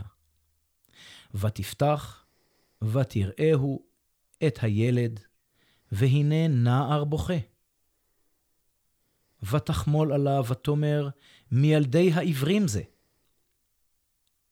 ות- ותאמר אחותו אל בת פרעה, האלך וקראתי לך אישה מינקת מן העבריות, ותיניק לך את הילד, את הילד? ותאמר לבת פרעה, לכי, ותלך העלמה, ותקרא את אם הילד. ותאמר לבת פרעה, הליכי את הילד הזה, והניקיהו לי, ואני אתן את שכרך. ותיקח האישה הילד, ותניקהו. ויגדל הילד, ותביאהו לבת פרעה, ויהי לה לבן, ותקרא שמו משה. ותאמר, כי מן המים משיתיהו. קודם כל, אה, מי שעומדת, מי, שמו, מי שבעצם מגלה או מוצאת את התיבה, שומעת את בכי הילד ומוצאת את התיבה, זאת בתו של פרעה. זאת אומרת, זאת הבנתו של האגו, הבנתו של האני הארצי, הגשמי, הרודן הזה. זאת הבת שלו. הבנה, זאת אומרת, נקבית, כאילו. זאת הבנה נקבית מהמם. של פרעה. מה זה אומר? שבכל זאת חלק מה... מהאגו הזה, או מהצד ה... הפערה הזה, כן. הוא... כן, יש פה איזה חתיכת חמלה כזאת, אה... חבל על הזמן. אוקיי, שגם בר... ברע יש את, ה... נכון. את החסד הקטן הזה. גם ברע יש את התכלית כדי לה... גם ברע יש את הרצון להיטיב. לא באופן מודע. אוקיי? אבל פה אנחנו רואים ש... והיא... לא מתחמקים מזה, אומרים, היא עוד... זאת אומרת, היא, היא מתארת לעצמה שזה מבני העברים. מי ישים את הילד שלו לצוף על, על המים? מי שמנסה להציל את הילד שלו מ... מפה אנחנו בעצם, עכשיו זה נותן לי תשובה, ש... שבעצם כשפרעה מצווה את המצרים, הוא מצווה את המצרים לזרוק את ילדי העברים, לא את הילדים שלהם. מהמם. כן, מפני שהיא ילדה, היא ידעה שזה ילד עברי, כן, זה די מסביר את זה. אוקיי? אלא אם כן היא מסתמכת על uh, ברית המילה שלו. אבל אני חושב שהיא היא יודעת כי רק העברים ירצו ככה להציל את הילד שלהם. אז אני חושב שמזה אנחנו יכולים להבין שהמצרים קיבלו פקודה לזרוק את ילדי העברים ליאור. מהמם. אוקיי.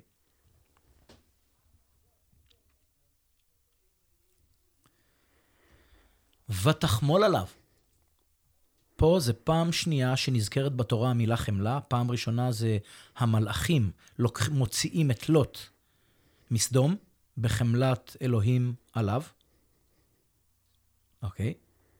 ועכשיו פה זה פעם שנייה, חמלה. לא מילה פשוטה, זו מילה מהממת. מהמם. בת פרעה חומלת על הבן העברי הזה. מה זה אומר לנו? זה אומר לנו שכמו שאמרת, גם באני הרודן הזה, כשבהבנתו הוא מגלה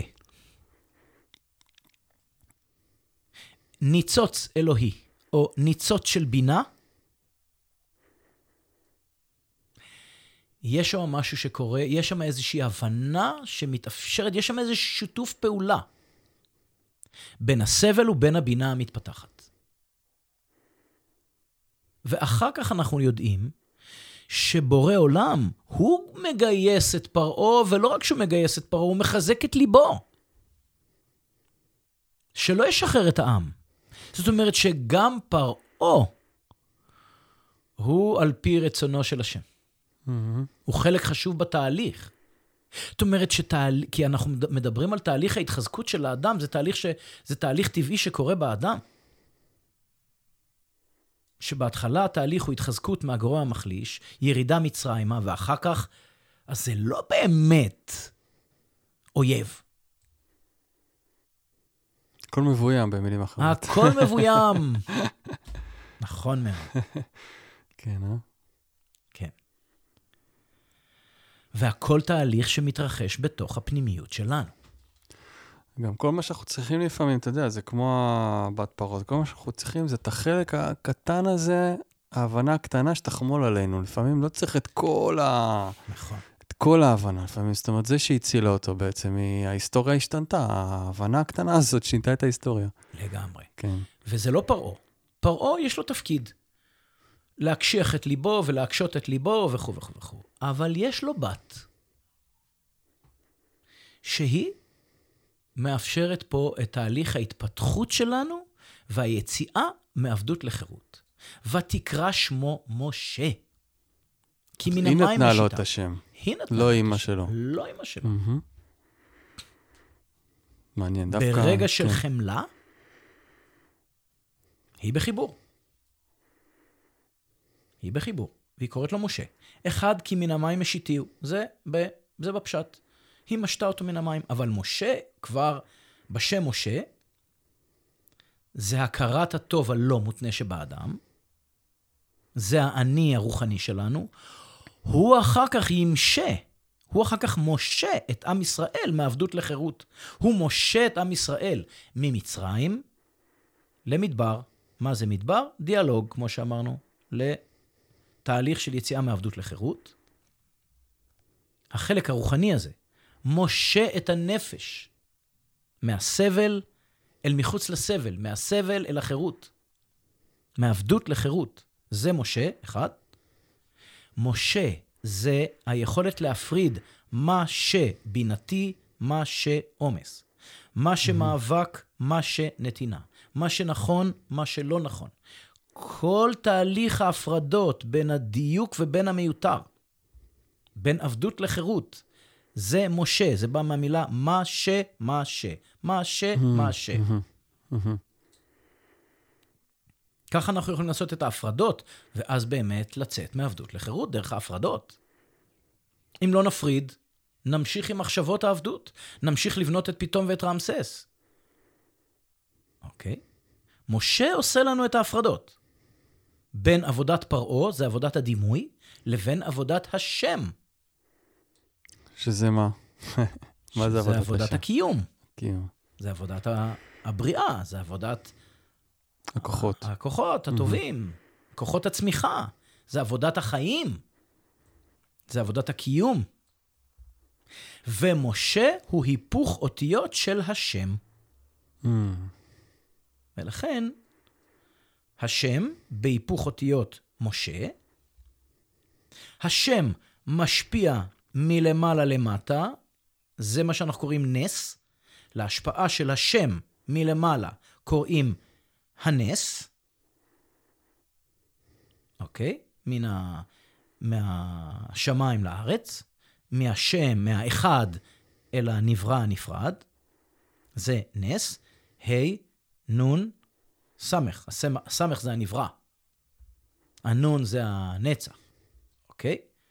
מן הזרימ... בזרימה הנצח לנפרדות האנושית שלנו, והסנה זה, מה... זה אופן ההשפעה שלנו, הבינתי, בשיווי צורה. זה פשוט היפוך. בורא עולם משפיע דרך הנס, ואנחנו משפיעים דרך הסנה.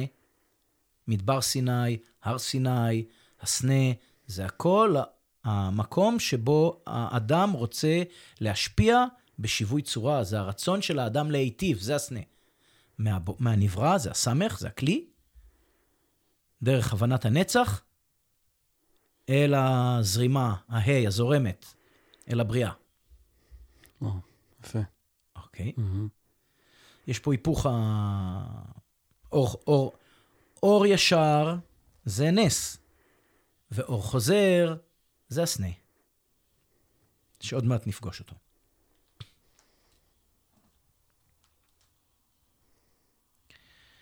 אה,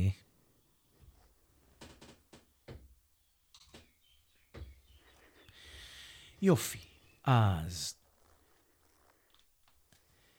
אמ, ויגדל הילד, משה, ותביאהו לבת פרעה, ויהי לה לבן, ותקרא שמו משה, ותאמר כי מן המים משיתיהו. ויהי בימים ההם ויגדל משה, ויצא אל אחיו, וירא בסבלותם. הוא רואה שהם סובלים. יש לו לב במקום הנכון, יש לו מצפון, הוא יודע שהוא... זאת אומרת, הוא גדל בעצם כן, הוא יודע כמצרי, שהוא לא? עברי, בטח. הוא יודע, אבל. הוא יודע, אוקיי. בטח. ו... כי הוא גדל אצל אמא שלו עד, עד נכון. שהוא נגמל, ועד שהוא... זה, הוא מהמם. גדל מספיק בשביל... אה, כן? וירא בסבלותם. וירא איש מצרי מכה איש עברי מאחיו. איש בתורה זה רצון, לשון אש. אש זה איש. הוא רואה אה, רצון מיצרי, רצון מתוך פחד, מכה רצון עברי, רצה, מכה רצון בדיוקו. זה קורה לנו הרבה פעמים. מהמם. שהרצון מפחד מתגבר על הרצון אה, באמת להיטיב. הרצון לחזק את הדימוי, זה הרצון המצרי, הרצון שמשרת את פרעה, יותר חזק מהרצון אה, לשרת את הקיום. כל רצון שבו אני מעדיף להיות צודק על להיות בנתינה לקיום שלי, זה איש מצרי מכה איש עברי. מהמם. כי הרצון להיות צודק זה רצון מיצרי. אין בו נתינה לקיום. יש בו חיזוק הדימוי. אוקיי? זו הבנה חשובה מאוד. זה לא קרה שם במצרים שאיש מצרי מכה איש, מצר... איש עברי. זה בקיום שלנו, היום בחיים יומי. שלנו, יום-יום. כל פעם שאני פוגש קושי, או מישהו כועס עליי, ואני עסוק בלהצטדק במקום להיות בנתינה לקיומי, זה איש מצרי מכה איש עברי. אוקיי? כל פעם שהרצון להיות צודק מתגבר על רצון של נתינה. עכשיו, אנחנו צריכים להבין שבחיים אי אפשר את שניהם. או שאני רוצה להיות צודק, או שאני בנתינה לקיומי. אי אפשר את שניהם. אם אני רוצה להיות צודק, זאת אומרת, או שאיש מצרי מכה איש עברי, או שהאיש, או שהאיש עברי מתגבר על האיש המצרי. מהמם. אוקיי? זה עניין של uh, איזונים. פה הוא רואה איש מצרי, עומס, מכה איש עברי. רצון של נתינה. רצון של דיוק. והוא uh, מאחיו. ויפן כה וכה, וירא כי אין איש, ויח את המצרי ויטמנהו בחול. ככה אנחנו פועלים כשאנחנו רוצים לכבות רצון. אנחנו עוד לא יודעים לתת לו מקום. איך אנחנו מכבים אותו? כמו כיבוי צופים. משתיקים אותו. משתיקים אותו וטומנים אותו בחול. מכבים את האש עם חול. זה מה שהוא עשה בעצם. זה מה שהוא עשה. כי לא היה לו, הוא- כי לא היה לו כלים, כלים אחרים? הוא הוא לא ידע להתמודד עם, ה... מהמם. הוא לא ידע להתמודד עם הרצון הזה, המצרי. הוא הרג אותו. אנחנו עושים את זה הרבה פעמים. אנחנו לא נותנים מקום, אנחנו הורגים רצון. בכל כל מאבק פנימי, אנחנו הורגים את אחד הרצונות, נותנים מקום, ל... מקיימים את הרצון השני. ואז רק מחזקים את ה... נכון, כמו שפרעה עושה עם... אה, נכון העברים. בדיוק. זאת אומרת, אנחנו יודעים שני דברים, או להרוג רצון, או לוותר לרצון. שניהם זה לא דיוק. שניהם זה לא דיוק. אבל פה משה נאבק ברצון והורג אותו. זה מאבק. פה הוא נאבק. ברצון שלא מוצא חן בעיניו, שהוא לא מסכים איתו, הוא נאבק בו והורג אותו. אוקיי? מהמם. מכבים אותו. יופי. הרבה פעמים זה בא לידי ביטוי בכיבוי דרך הדחקה. שמירה בבטן. סיפור לעצמנו שאנחנו לא באמת רוצים. אוקיי. ויטמנהו בחול.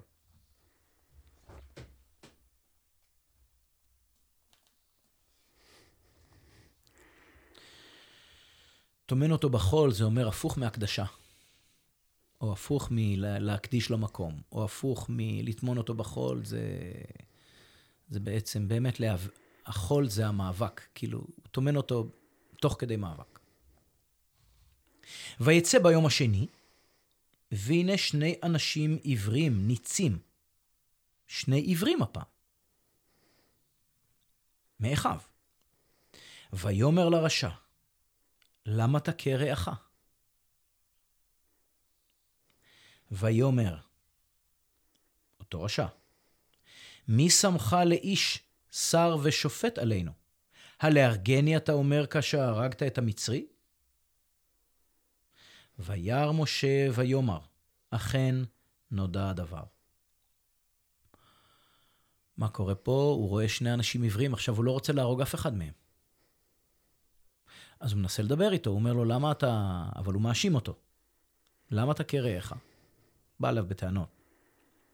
הוא כבר מכנה אותו רשע. שני עיוורים. הוא אומר, כאילו, אומר לו, מי אתה שתשפוט? כאילו, אתה רוצה להרוג אותי, כמו שהרגת את המצרי, אתה מתכונן להיאבק? בי. משה מבין שהתגלה הדבר, וישמע פרעה את הדבר הזה, ויבקש להרוג את משה. ויברח משה מפני פרעה, וישב בארץ מדיין, וישב על הבאר. הוא בורח מפרעה בעצם המדברה, בורח אל המדבר, מקום, יש, מקום מושבם של המדיינים. המדיינים זה המקום של המקום שבו אנחנו בדיונים פנימיים. מהמם. ואנחנו גם דנים את עצמנו ומודדים את עצמנו.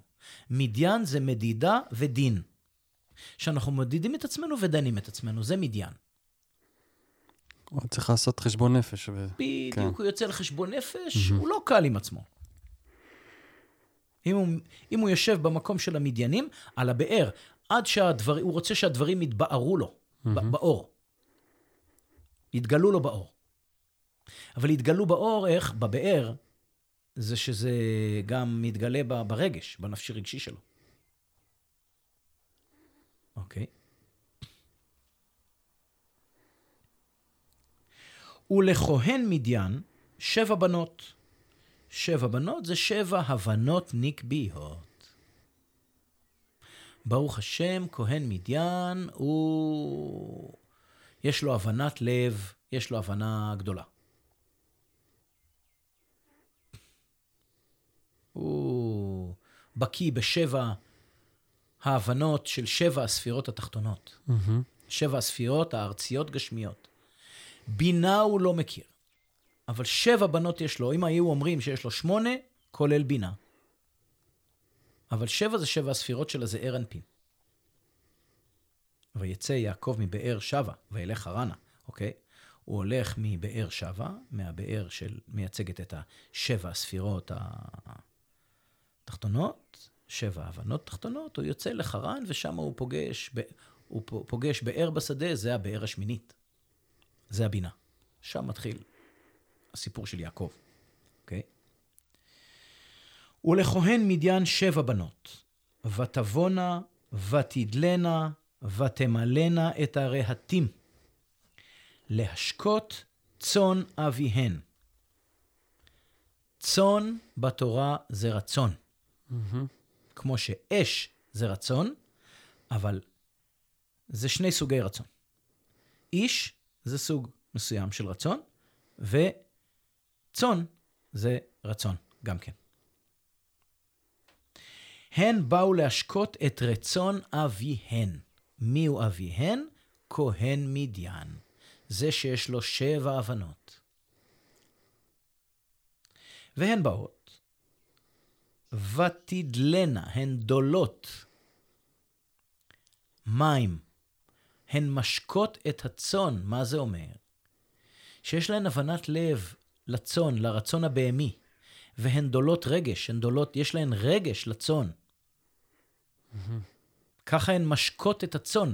להשקות את הצאן זה להרוות את הרצון ברגש, כי רצון בלי רגש לא יכול לבוא לידי מימוש בעולם העשייה שלנו.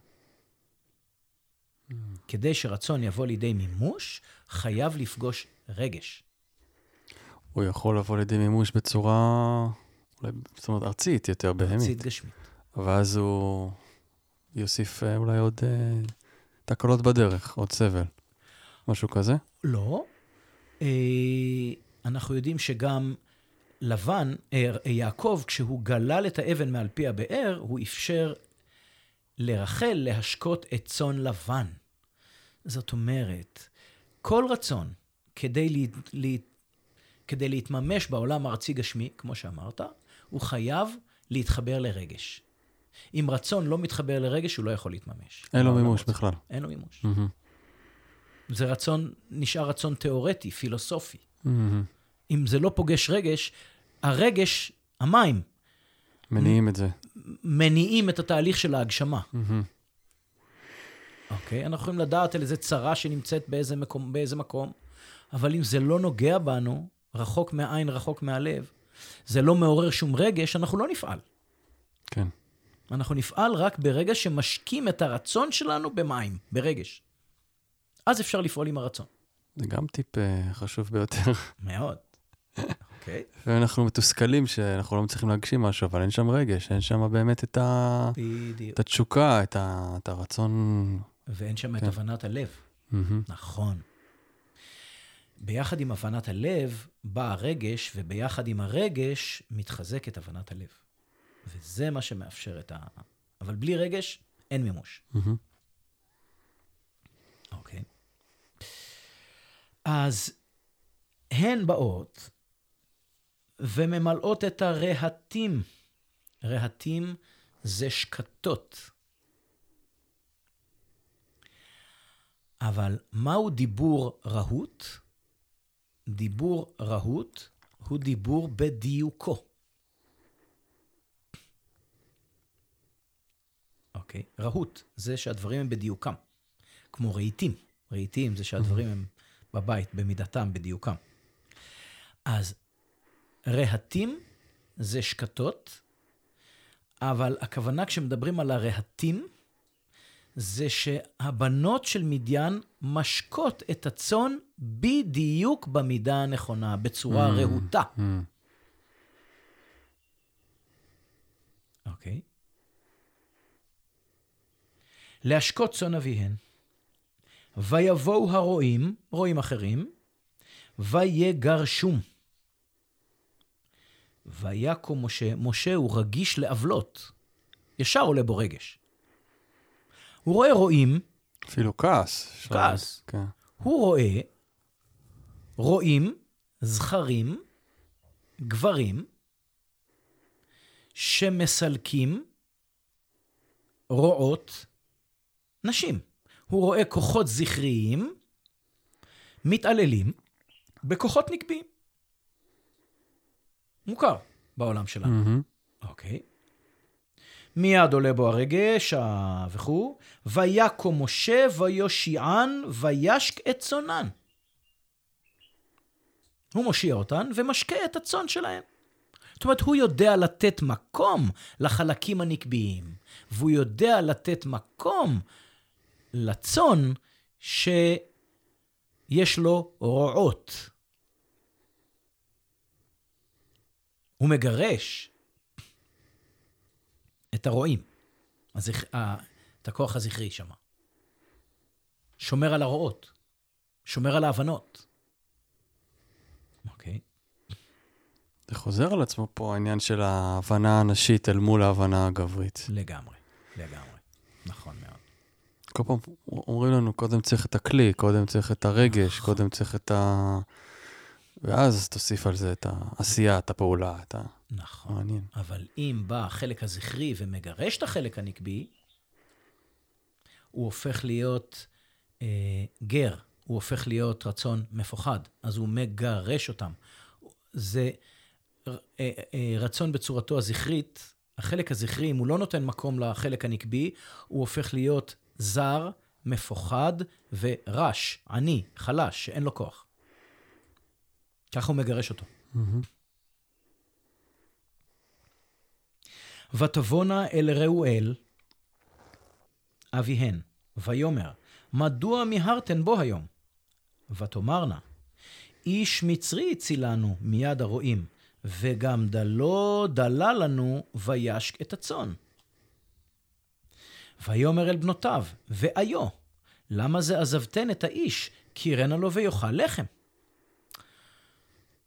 הוא כבר מבין שאם הן אומרות איש מצרי,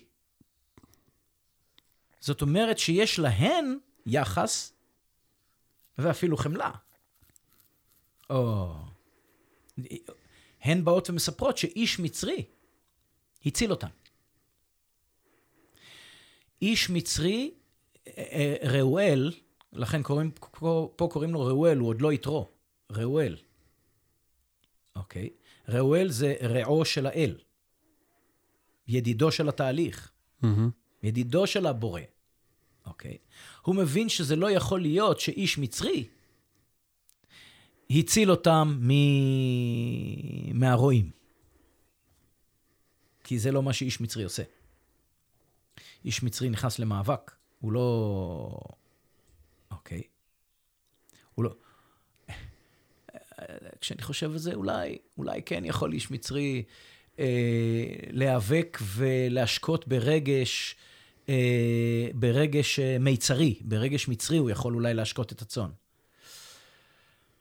אולי, אוקיי? אולי כן יכול להיות. אני, אין לי בעיה לה, לה, להשאיר פה שאלות או דברים כן. כן. פתוחים, זה על הכיפאק. אה, אבל הוא שואל, ואיו? למה זה עזבתן את האיש? קראן לו ויאכל לחם. לחם זה המעשה הבינתי של האדם. לחם לשון הלחמה. אתה לוקח שני יסודות, קמח ומים, מלחים אותם, ויוצא. ביחד תוצאה שלישית, לחם. בוא, בוא נראה, חמל גם. וחמל. נכון? ו, אבל נאכיל אותו, אה, נכון, נאכיל אותו בבינה. זאת אומרת, נאכיל אותו ב... אוקיי. ויואל משה לשבת את האיש, ויתן את ציפורה ביתו למשה, ותלד בן, ויקרא שמו גרשום. כי אמר, גר הייתי בארץ נוכריה. משה יושב את האיש, את יתרו או ראואל. יתרו, ראואל, אה, כהן מדיין, נותן לו את ביתו ציפורה. ציפורה זה מעוף, זה לראות את הדברים, או היכולת לקבל את הדברים בפרספקטיבה רחבה ממעוף הציפור. זה מאוד חשוב, שצורת האישה היא צורת הרצון של האיש. ציפור השם. כן. ציפור. נכון. מהמם. מה זה ציפור? זה, זה המחשבה. הציפורים זה המחשבות. זה החלק ה... שמעופף באוויר, זה החלק הרוחני שלנו. ציפורה זה ציפור השם. שרואה את ה... את ה... רואה ויכולה להבין את הדברים במ- במעוף, בפרספקטיבה יותר רחבה. וזו הייתה צורת רצונו של משה. עכשיו, כשהוא מועיל, מועיל באלף, יואל זה בעצם תועיל בטובך, זה האם ת, תעשה משהו מתוך רצונו של, ה, של השם. מהמם. להועיל זה לא להועיל בעין, זה להועיל באלף. אוקיי? זה לפעול כמו השם. תעשה טוב. תעשה טוב, תיטיב כמו השם. תהיה בנתינה. והיא יולדת למשה הבנה ראשונה את גרשום, כי גר הייתי בארץ נכריה. הוא שמה בוכה על היותו זר, גר, על זה שהוא בארץ נוכריה, אה, ברח ממצרים. והוא במצוקה. אוקיי? ואנחנו ממשיכים הלאה. ויהי בימים הרבים ההם, וימות מלך מצרים, זה כבר הפרעה השני, או השלישי, כן? ויהי בימים הרבים ההם, וימות מלך מצרים, זה שרדף את משה. ויאנחו בני ישראל מן העבודה, ויזעקו. ותל שבעתם אל האלוהים מן העבודה. וישמע אלוהים את נאקתם, ויזכור אלוהים את בריתו, את אברהם, את יצחק ואת יעקב. איתם הוא כרת ברית עם שלושת האבות, אברהם, יצחק ויעקב. וירא אלוהים את בני ישראל, וידע אלוהים. וישמע אלוהים את נאקתם, ויזכור אלוהים את בריתו, וירא אלוהים את בני ישראל, וידע אלוהים. יש פה ארבעה פעולות שמגיעות ומפעילות את האלוהים.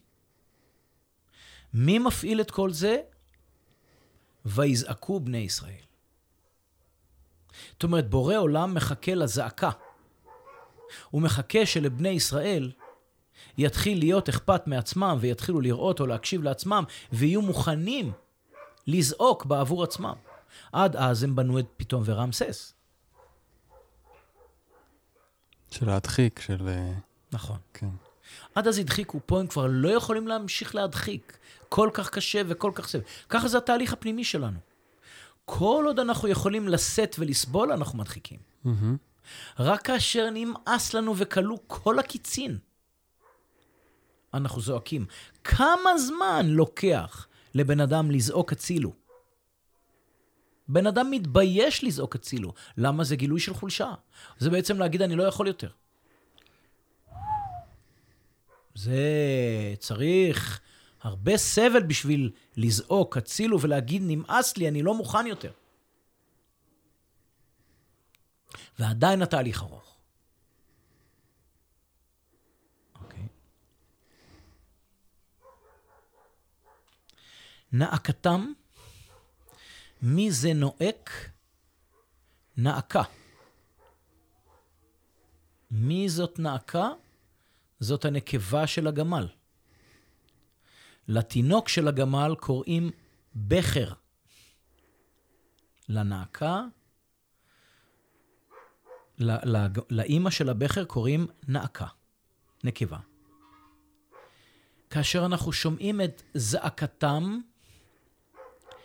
ונאקתם, זה אמנם נראה כאילו אה, משהו, אה, כאילו איזושהי פעולה, זה יכול היה להיחשב כפעולה זכרית, אבל לא. זה הקול שמשמיע הכלי. אה, אה, אין פה איזה דיבור או פעולה זכרית מכוונת. הכלי לא עומד, הכלי חורק, הכלי זועק. אה, זה, זה, זה, זה, וזה, זה עשייה, זה עשייה זכרית, אבל שהיא בוקעת. בלי תכנון. היא בוקעת ממקום נקבי. זה מדהים הדבר הזה.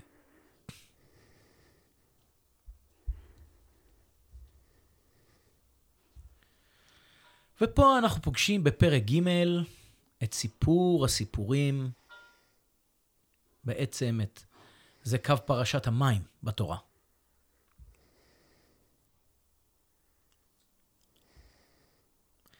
ומשה היה רועה צאן יתרו חותנו, כהן מדיין, וינהג את הצאן אחר המדבר, ויבוא אל הר האלוהים חורבה. וירא מלאך השם אליו, בלבת אש, מתוך הסנה. וירא, והנה הסנה בוער באש, והסנה איננו עוקל. ויאמר משה, אסור נא ואראה את המראה הגדול הזה, מדוע לא יבער הסנה? וירא השם, כי שר לראות. ויקרא אליו אלוהים מתוך הסנה, ויאמר, משה, משה. ויאמר, הנני. ויאמר, אל תקרב הלום, של נעליך מעל רגליך, כי המקום אשר אתה עומד עליו, אדמת קודש הוא.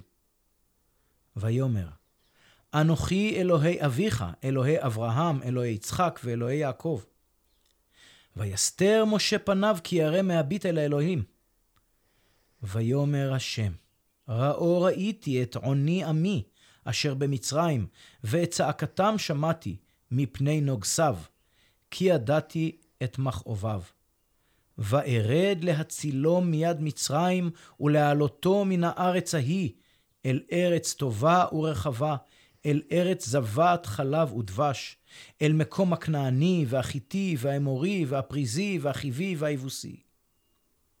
ועתה, הנה צעקת בני ישראל באה אליי, וגם ראיתי את הלחץ אשר מצרים לוחצים אותם. ועתה, לך ואשלחך אל פרעה, והוצא את עמי בני ישראל ממצרים. נעצור רגע פה, ונראה מה קורה פה צעד צעד. משה היה רואה את צאן יתרו. משה זה אותו אני רוחני שמתחיל לצמוח ולגדול, אבל הוא כרגע גדל במדבר. עם המדיינים אצל כהן מדיין.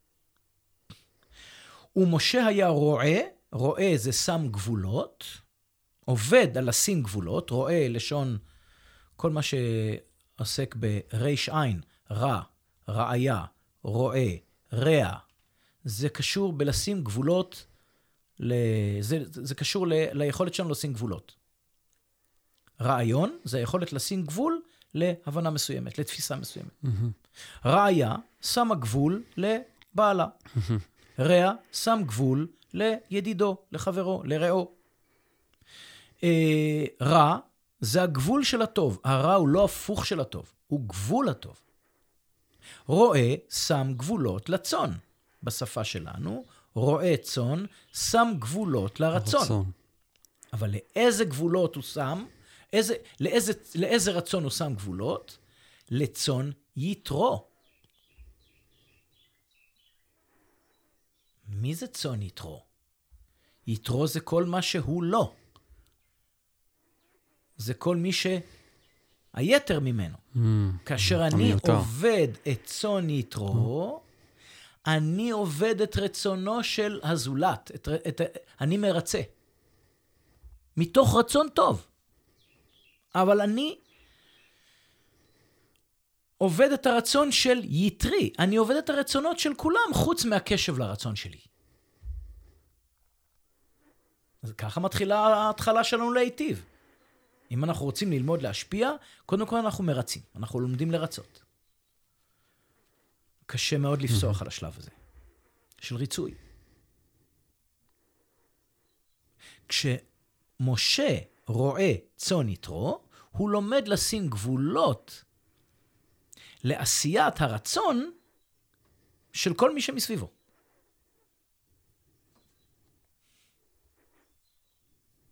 ראואל או יתרו, זה מסמל את, בעצם את, את הרצון האלטרואיסטי, כשעדיין לא בדיוקו, את הרצון הזה של... אה,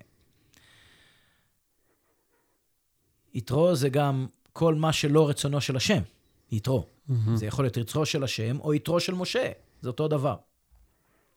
אבל זה הקשב החוצה. גם מזה אתה מתחזק. אתה מתחזק וגם הדימוי שלך מתחזק. יש הבדל אם אתה עושה את מה שאתה עושה כדי להיות טוב, זה רצון יתרו, זה צאן יתרו, אתה עושה כדי להיות טוב, אתה מחזק את הדימוי. או אתה עושה ממקום שטוב לך. לראות את צאן יתרו זה לחזק את הדימוי הטוב שלך. זה לעסוק, לזהות, ברגישות.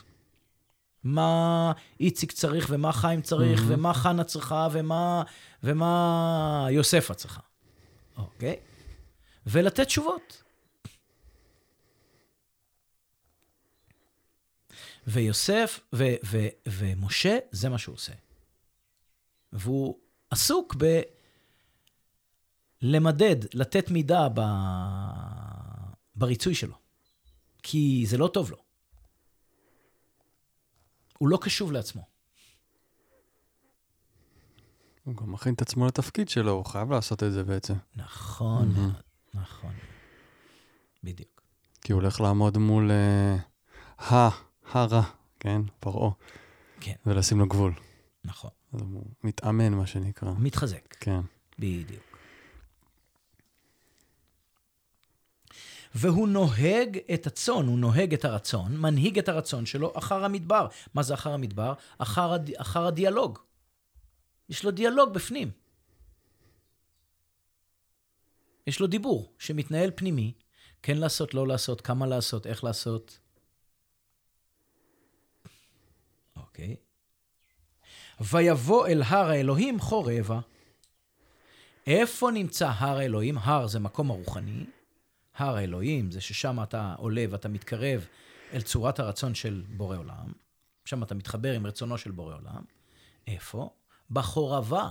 חורבה זה הרבה חור, הרבה חוסר, הרבה יובש, הרבה סבל. הוא בבדידות, הוא בקושי גדול, הוא גר, הוא בארץ זרה. הוא עסוק בלעשות את רצונם של כולם, חוץ מאשר אה, להקשיב לעצמו. הוא מגיע לחורבה גדולה מאוד. הוא מתייבש, הוא מייבש את עצמו. אוקיי? לכן, על פי האגדה, הוא רואה את הגדי שצמא למים, והוא מוביל אותו אל ה... על פי האגדה, זה לא כתוב בתורה.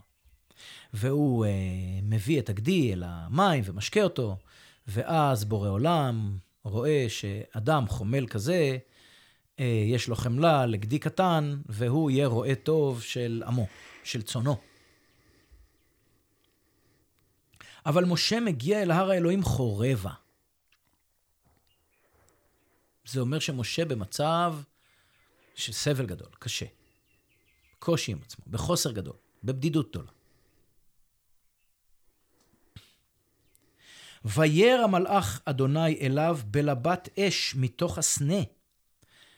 מהו הסנה? הסנה זה הרצון של האדם להיטיב. זה הסנה. מלאך האלוהים מתגלה בלבת אש, באש שמתלבה, מתוך הרצון של משה להיטיב. וירא והנה הסנה בוער באש. בוער בו, ער. הוא מבין שהרצון הזה להיטיב בוער בו, אבל הוא גם רואה אותו מולו. בוער באש. שהרצון, הרצון להיטיב בוער בו, והוא רואה את זה מולו. האני הזה, האני שלו, רואה שהרצון הזה בוער בתוך הקיום שלו. יש פה איזושהי מידת רוחק. פעם ראשונה. והסנה איננו עוקל. הסנה לא נשרף. זאת אומרת שהרצון שלנו להיטיב לא שורף אותנו. אנחנו יכולים לשהות. הרי אמרנו שמשה, פעם ראשונה כשה... הרצון המצרי היכה רצון עברי, הוא נאבק ברצון המצרי וטמן אותו בחול. פעם אחת הוא נאבק בו, ברצון שלו, באש. פעם שנייה הוא ברח, למ... הוא ברח למדיין. flight או fight. flight או fight, בדיוק. פה fight או. flight. כן. פעם שעברה, הוא לא יכול היה להכות את איש עברי. המצפון לא נתן לו להכות מישהו מאחיו. אז אם הוא לא יכול היה להכות ולהרוג את האיש, את האש, את הרצון, הוא ברח. למדבר. לאן אנחנו בורחים? לדיאלוג. למדיין, לדיון, לעשות ברור. וביאור. והנה הסנה איננו קל. ויאמר משה, אסור נא ואראה. אני אעשה משהו שבדרך כלל הוא אסור. אני אתקרב לאש, ואני אעמוד בנוכחותה, ואני אראה אותה. למרות שאני בדרך כלל הייתי כבול, אסור מלעשות את זה, אסור, כבול. אה, אסור נא ואראה את המראה הגדול הזה, מדוע לא יבער הסנה?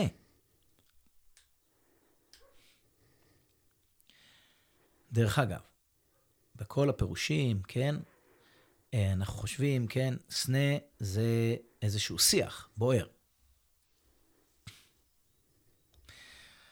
מה מתאפשר שם?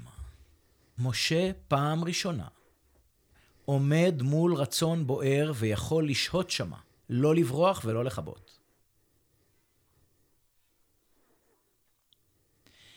וירא השם כיסר לראות, הוא מתעניין.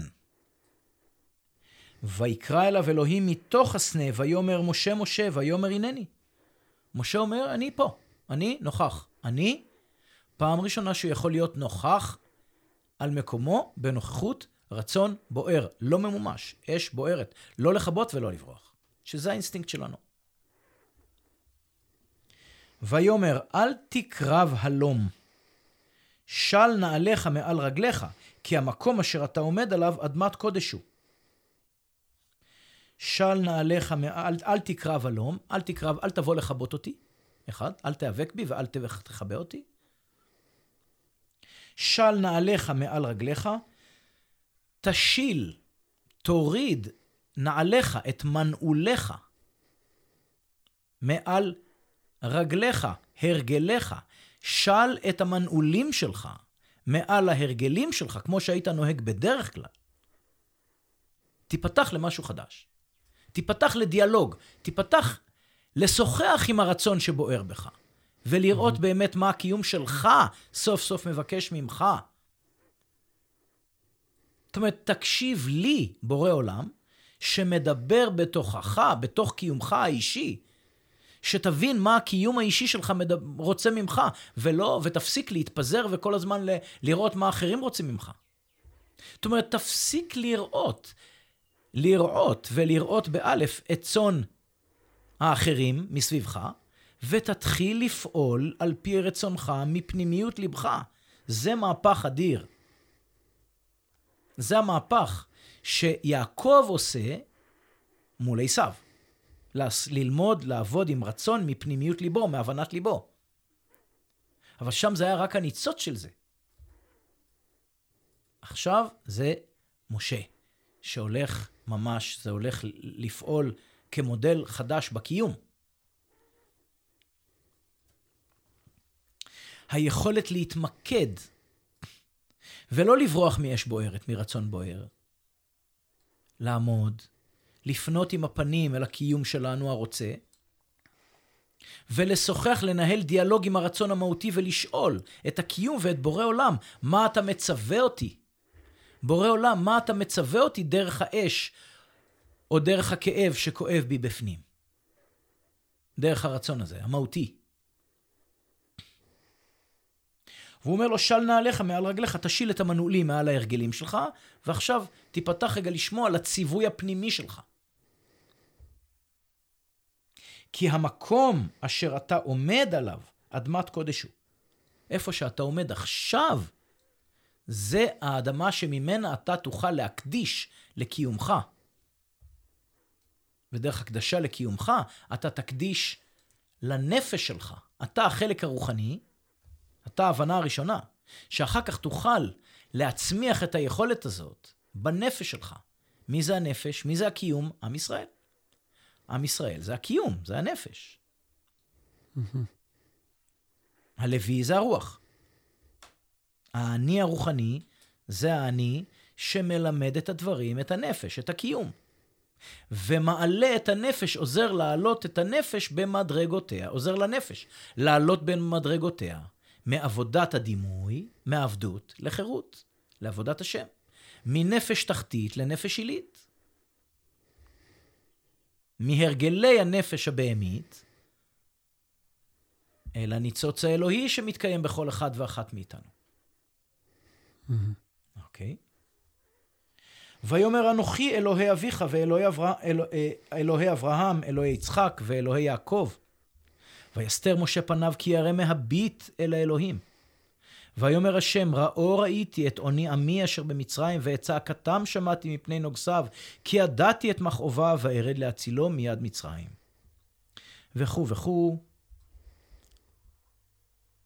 וארד להצילו מיד מצרים, ולהעלותו אל הארץ ההיא, אל ארץ טובה ורחבה, אל ארץ זבת חלב ודבש, ששם העשייה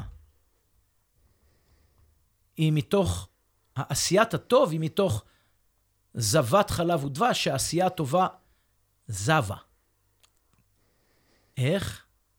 אנחנו נדבר על זה. אבל במצרים, העשייה שלנו ההשפעה שלנו זה מתוך הלחץ שלחצו אותנו המצרים. בארץ כנען זה מתוך כניעה, זה מתוך ההסכמה לקבל, שמרוב זה שאנחנו מקבלים, הטוב שלנו, השפע שלנו זב, כמו חלב ודבש שזב, מרוב קבלה, מרוב זה שאנחנו מלאים בטוב. לא מפחד, לא מאיום, לא מלחץ, לא מבהלה, וכו' וכו' וכו'. אנחנו הולכים להציל את הקיום הזה מעבודת הפרך. ונלמד את הקיום הזה לעשות במנוחה, לעשות בהרפייה, לעשות בשמחה. לצאת מעבדות לחירות, זאת החירות. לעשות בשמחה, לעשות בהרפייה, להתמלא בזמן עשייתנו. Mm-hmm. זה משהו ש... להתמלא בזמן העשייה זה מה שרוב האנשים עדיין לא יודעים בכלל. אל מקום הכנעני והחיטי והאמורי, אתם תיקחו את מקומם של עמי כנען. עוד נדבר על הכנענים.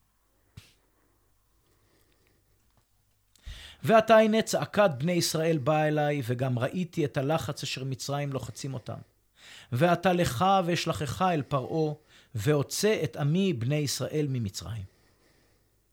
ויאמר משה אל האלוהים. זאת אומרת, אני, הוא אומר לו, אני רוצה שאתה תהיה האני החדש, האני הרוחני של עם ישראל, אתה בשליחותי, אתה, אתה תלך ואתה תוציא את הקיום מעבדות לחירות. אתה תוציא את הנפש מעבדות לחירות.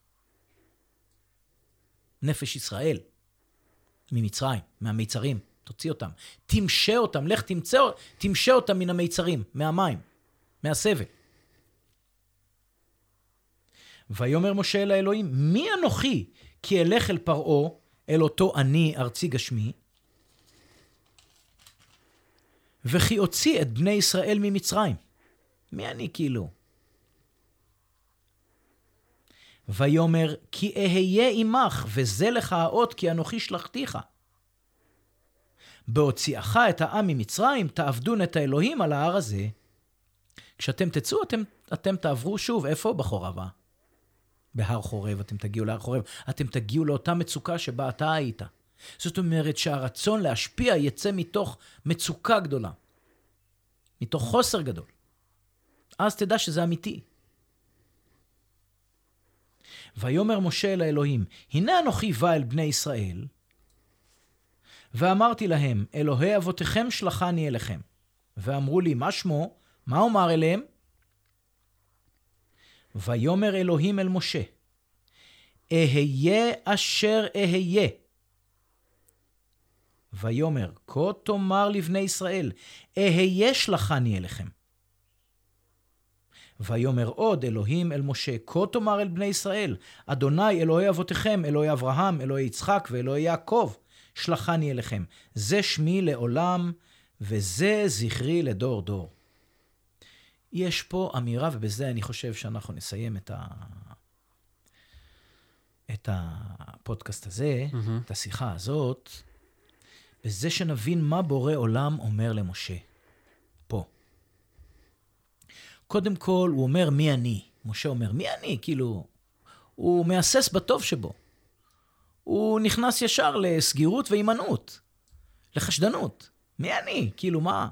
ממעיט, ב, ממעיט בכוחו. הוא אומר, אנחנו לא מדברים בך בכלל. אתה, אני שולח אותך. אני איתך, ואני שולח אותך.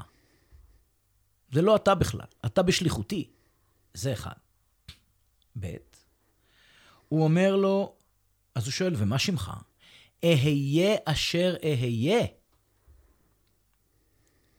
אשר אהיה אשר אהיה. יש איזה המון מובנים mm-hmm. מופלאים, כי זה אומר אהיה, זאת אומרת, זה אומר, זה אומר אמונה ללא תנאי בתהליך, יהיה מה שיהיה. זאת אומרת, תסמוך על התהליך, גם אם אתה לא יודע את סופו. תסכים ללכת בתהליך מתוך אמונה, זה אחד. שתיים, הוא לא אומר לו, שמי היה אשר היה, או הווה אשר הווה. אהיה אשר אהיה. והוא אומר לו, אהיה שלחני אליכם. זאת אומרת, לא היה שלחני אליכם, אני לא, לא מהעבר בא אליכם, ולא הווה שלחני אליכם. אהיה שלחני אליכם. מי, אני בא אליכם מן התכלית, מן העתיד, מן השליחות. כשאנחנו בשליחות, אנחנו באים, בעצם מי ששולח אותנו זה העתיד. זה התוצאה העתידית. Mm-hmm. זה הייעוד, זה השליחות, זה התכלית. התכלית שולחת אותנו. זאת בינה. זה ההבנה שהדברים, שוב, הדברים קורים בשביל ולא בגלל. זאת אומרת, אם שואלים אותך מאיפה אתה בא, מי שלח אותך? אני בא מן העתיד. אני ש... בא כן. מהתוצאה הרצויה, וגם אם עדי, אתם עדיין לא יודעים מי זאת, אבל היות ואני בשליחות התוצאה הרצויה, אז אתם יכולים לסמוך ולהאמין, וללכת אחריי. זאת אומרת, התוצאה קרתה כבר, ברמה מסוימת. היא לא קרתה בפועל. בעולם כן, הגשמי. כן, אבל בעולם האנרגטי הרוחני היא כבר... ברצון קרתה. השם כן. היא כבר ידועה ויש לה צורה. Mm-hmm. זאת אומרת, היות ואני בא אליכם מן העתיד מרצונו של השם, אז גם אם אתם עדיין לא יודעים מה תהיה התוצאה, אתם יכולים להבין שהתוצאה תהיה רצויה על השם, על הבריאה. ואם היא תהיה רצויה על השם ועל הבריאה, היא גם תהיה רצויה לכם, תסמכו על זה, כי אתם חלק מהבריאה, אתם חלק מהשם. אם, היו, אם הוא היה אומר, אני בא אליכם מן העבר, אתה בא אלינו מהעבר? מ-400 שנות עבדות? מ-400 שנות סבל? לך לעזאזל, מי צריך אותך מהעבר? העבר לא היה כל כך... עכשיו, מה זה עבודת השם? עבודת השם זה עבודת התהליך, זה עבודת השם, זה עבודת האל. האל זה מילת תהליך. אני בא לקחת אתכם מעבודת פרעה, שזה העבדות, עבודת הדימוי, עבודת הרצון להיות צודקים, אני בא להוציא אתכם אל המדבר אל דיאלוג, שבדיאלוג הזה, במדבר, אתם תלמדו לעבוד את השם, לעבוד את התהליך, אתם תלמדו לעבוד את העתיד. לא את העבר. אתם תימשכו אל העתיד. אתם תהיו, אתם תימשכו, אתם כולכם תהיו בשליחות העתיד. זה כל כך משמח ההבנה הזאת, hmm. שאנחנו, כל, וכל מה שקורה לנו זה בשליחות העתיד. זאת אומרת, להכל יש משמעות, עם תכלית. זה מה שנותן לדברים את המשמעות. אחרת, איזה משמעות יש לסבל? איזה משמעות יש לכאב? אם זה נדחף, אם זה בא מהעבר ונקבע על ידי העבר. אם אנחנו קורבנות, איזה משמעות יש לסבל? זה סבל חסר תכלית וחסר תועלת. אבל אם כל מה שקורה לנו, והכאב עכשיו, בא בשביל לשרת תכלית, ייעוד, שליחות, תהליך גדול מאיתנו, בשביל זה אנחנו מוכנים גם לעבור את הסבל ואת הכאב הגדול ביותר. זה הכלים, והוא מצייד אותו בעוד כלים, אבל אנחנו נעצור פה. Mm-hmm. זה הכלים בעצם שבו, אה, זה הבינה, הבנת הלב שבורא עולם מצייד את משה כאשר הוא שולח אותו בשליחותו להוציא את עם ישראל ממצרים. מעניין שהוא לא אומר, תגיד להם ששמי אדוני, או הוא אומר, אהיה. נותן, זה אחד משמות השם כנראה. נכון. ויש גם עוד uh, שם שזה הוויה, שזה יותר קשור להווה. מעניין שהוא בחר את ה... כן. ההיכרות הראשונית, מה שנקרא, שקשורה לעתיד, כמו שאתה אומר. גם לא קשורה לעתיד, אבל הוא אומר, אני גם אלוהי אבותיכם, מן העבר. אני מכיר ואני מבין את העבר, ואני מכיר את האבא, ואי, את, את האבא ואימא שלכם. אני מכיר את ה... את ההיסטוריה, את כל השושלת, כן. כל ההיסטוריה. שלכם. ואני אני הייתי האלוהים של... תבינו, כל מה שקרה, זה אומר שכל מה שקרה לכם עד עכשיו, גם היה בתכלית ובשליחות, כי אני אלוהי אבותיכם, אברהם, יצחק ויעקב. אני גם אלוהי יעקב שירד, הוריד אתכם מצרימה. אני גם אלוהי אברהם, אלוהי יצחק. אוקיי. הוא מכסה מכל הכיוונים mm-hmm. ונותן בו פה בינה. הוא עוד לא מיד משתכנע. הוא עוד ינסה להתחמק. והוא עוד גם כמעט ימות בפרשה הזאת. אבל אה, נראה לי שעד כאן עכשיו אנחנו... כן. בהחלט. אמ, מילות סיכום? הפרשה הזאת היא פרשה כל כך משמעותית, מפני שהיא עוסקת בדילמה ובנקודת, נקודת, הנקודה הכי משמעותית ביציאה מעבדות לחירות. בבינה, בנקודת הבינה, זה ממש קו פרשת המים בין דרגת חי לדרגת מדבר, בין עבדות לחירות. זה היכולת הזאת לעמוד מול הסנה הבוער, להשיל את נעליך מעל רגליך, לשהות עם הכאב, לשהות עם הרצון. לכן, דרך אגב, כשאנחנו שואלים מה היה אותו הסנה, אני מאמין, אני חושב, שהסנה הזה הוא באמת היה שיח. איזה שיח? רותם. למה? כי, כי שיח הרותם, שמה מול הסנה, בורא עולם רותם את משה לשליחותו. הוא רותם אותנו לשליחותו של הבורא, לעשות את רצונו, ולא כל מיני פיצויים עבדותיים ועבודה של דימוי וכו' וכו' וכו'. שם הוא קושר אותנו אל הרצון המהותי ואל העשייה המשמעותית והמהותית. ולכן בעיניי השיח הזה היה רותם. חוץ מזה שרותם, יש לו פריחה, פריחה מהממת במדבר, mm-hmm. ויש לו את השורשים הכי עמוקים. Mm-hmm. זאת אומרת, הוא נטוע היטב במדבר. איפה? בדיאלוג. בשיחה, ביכולת לשוחח. אני חושב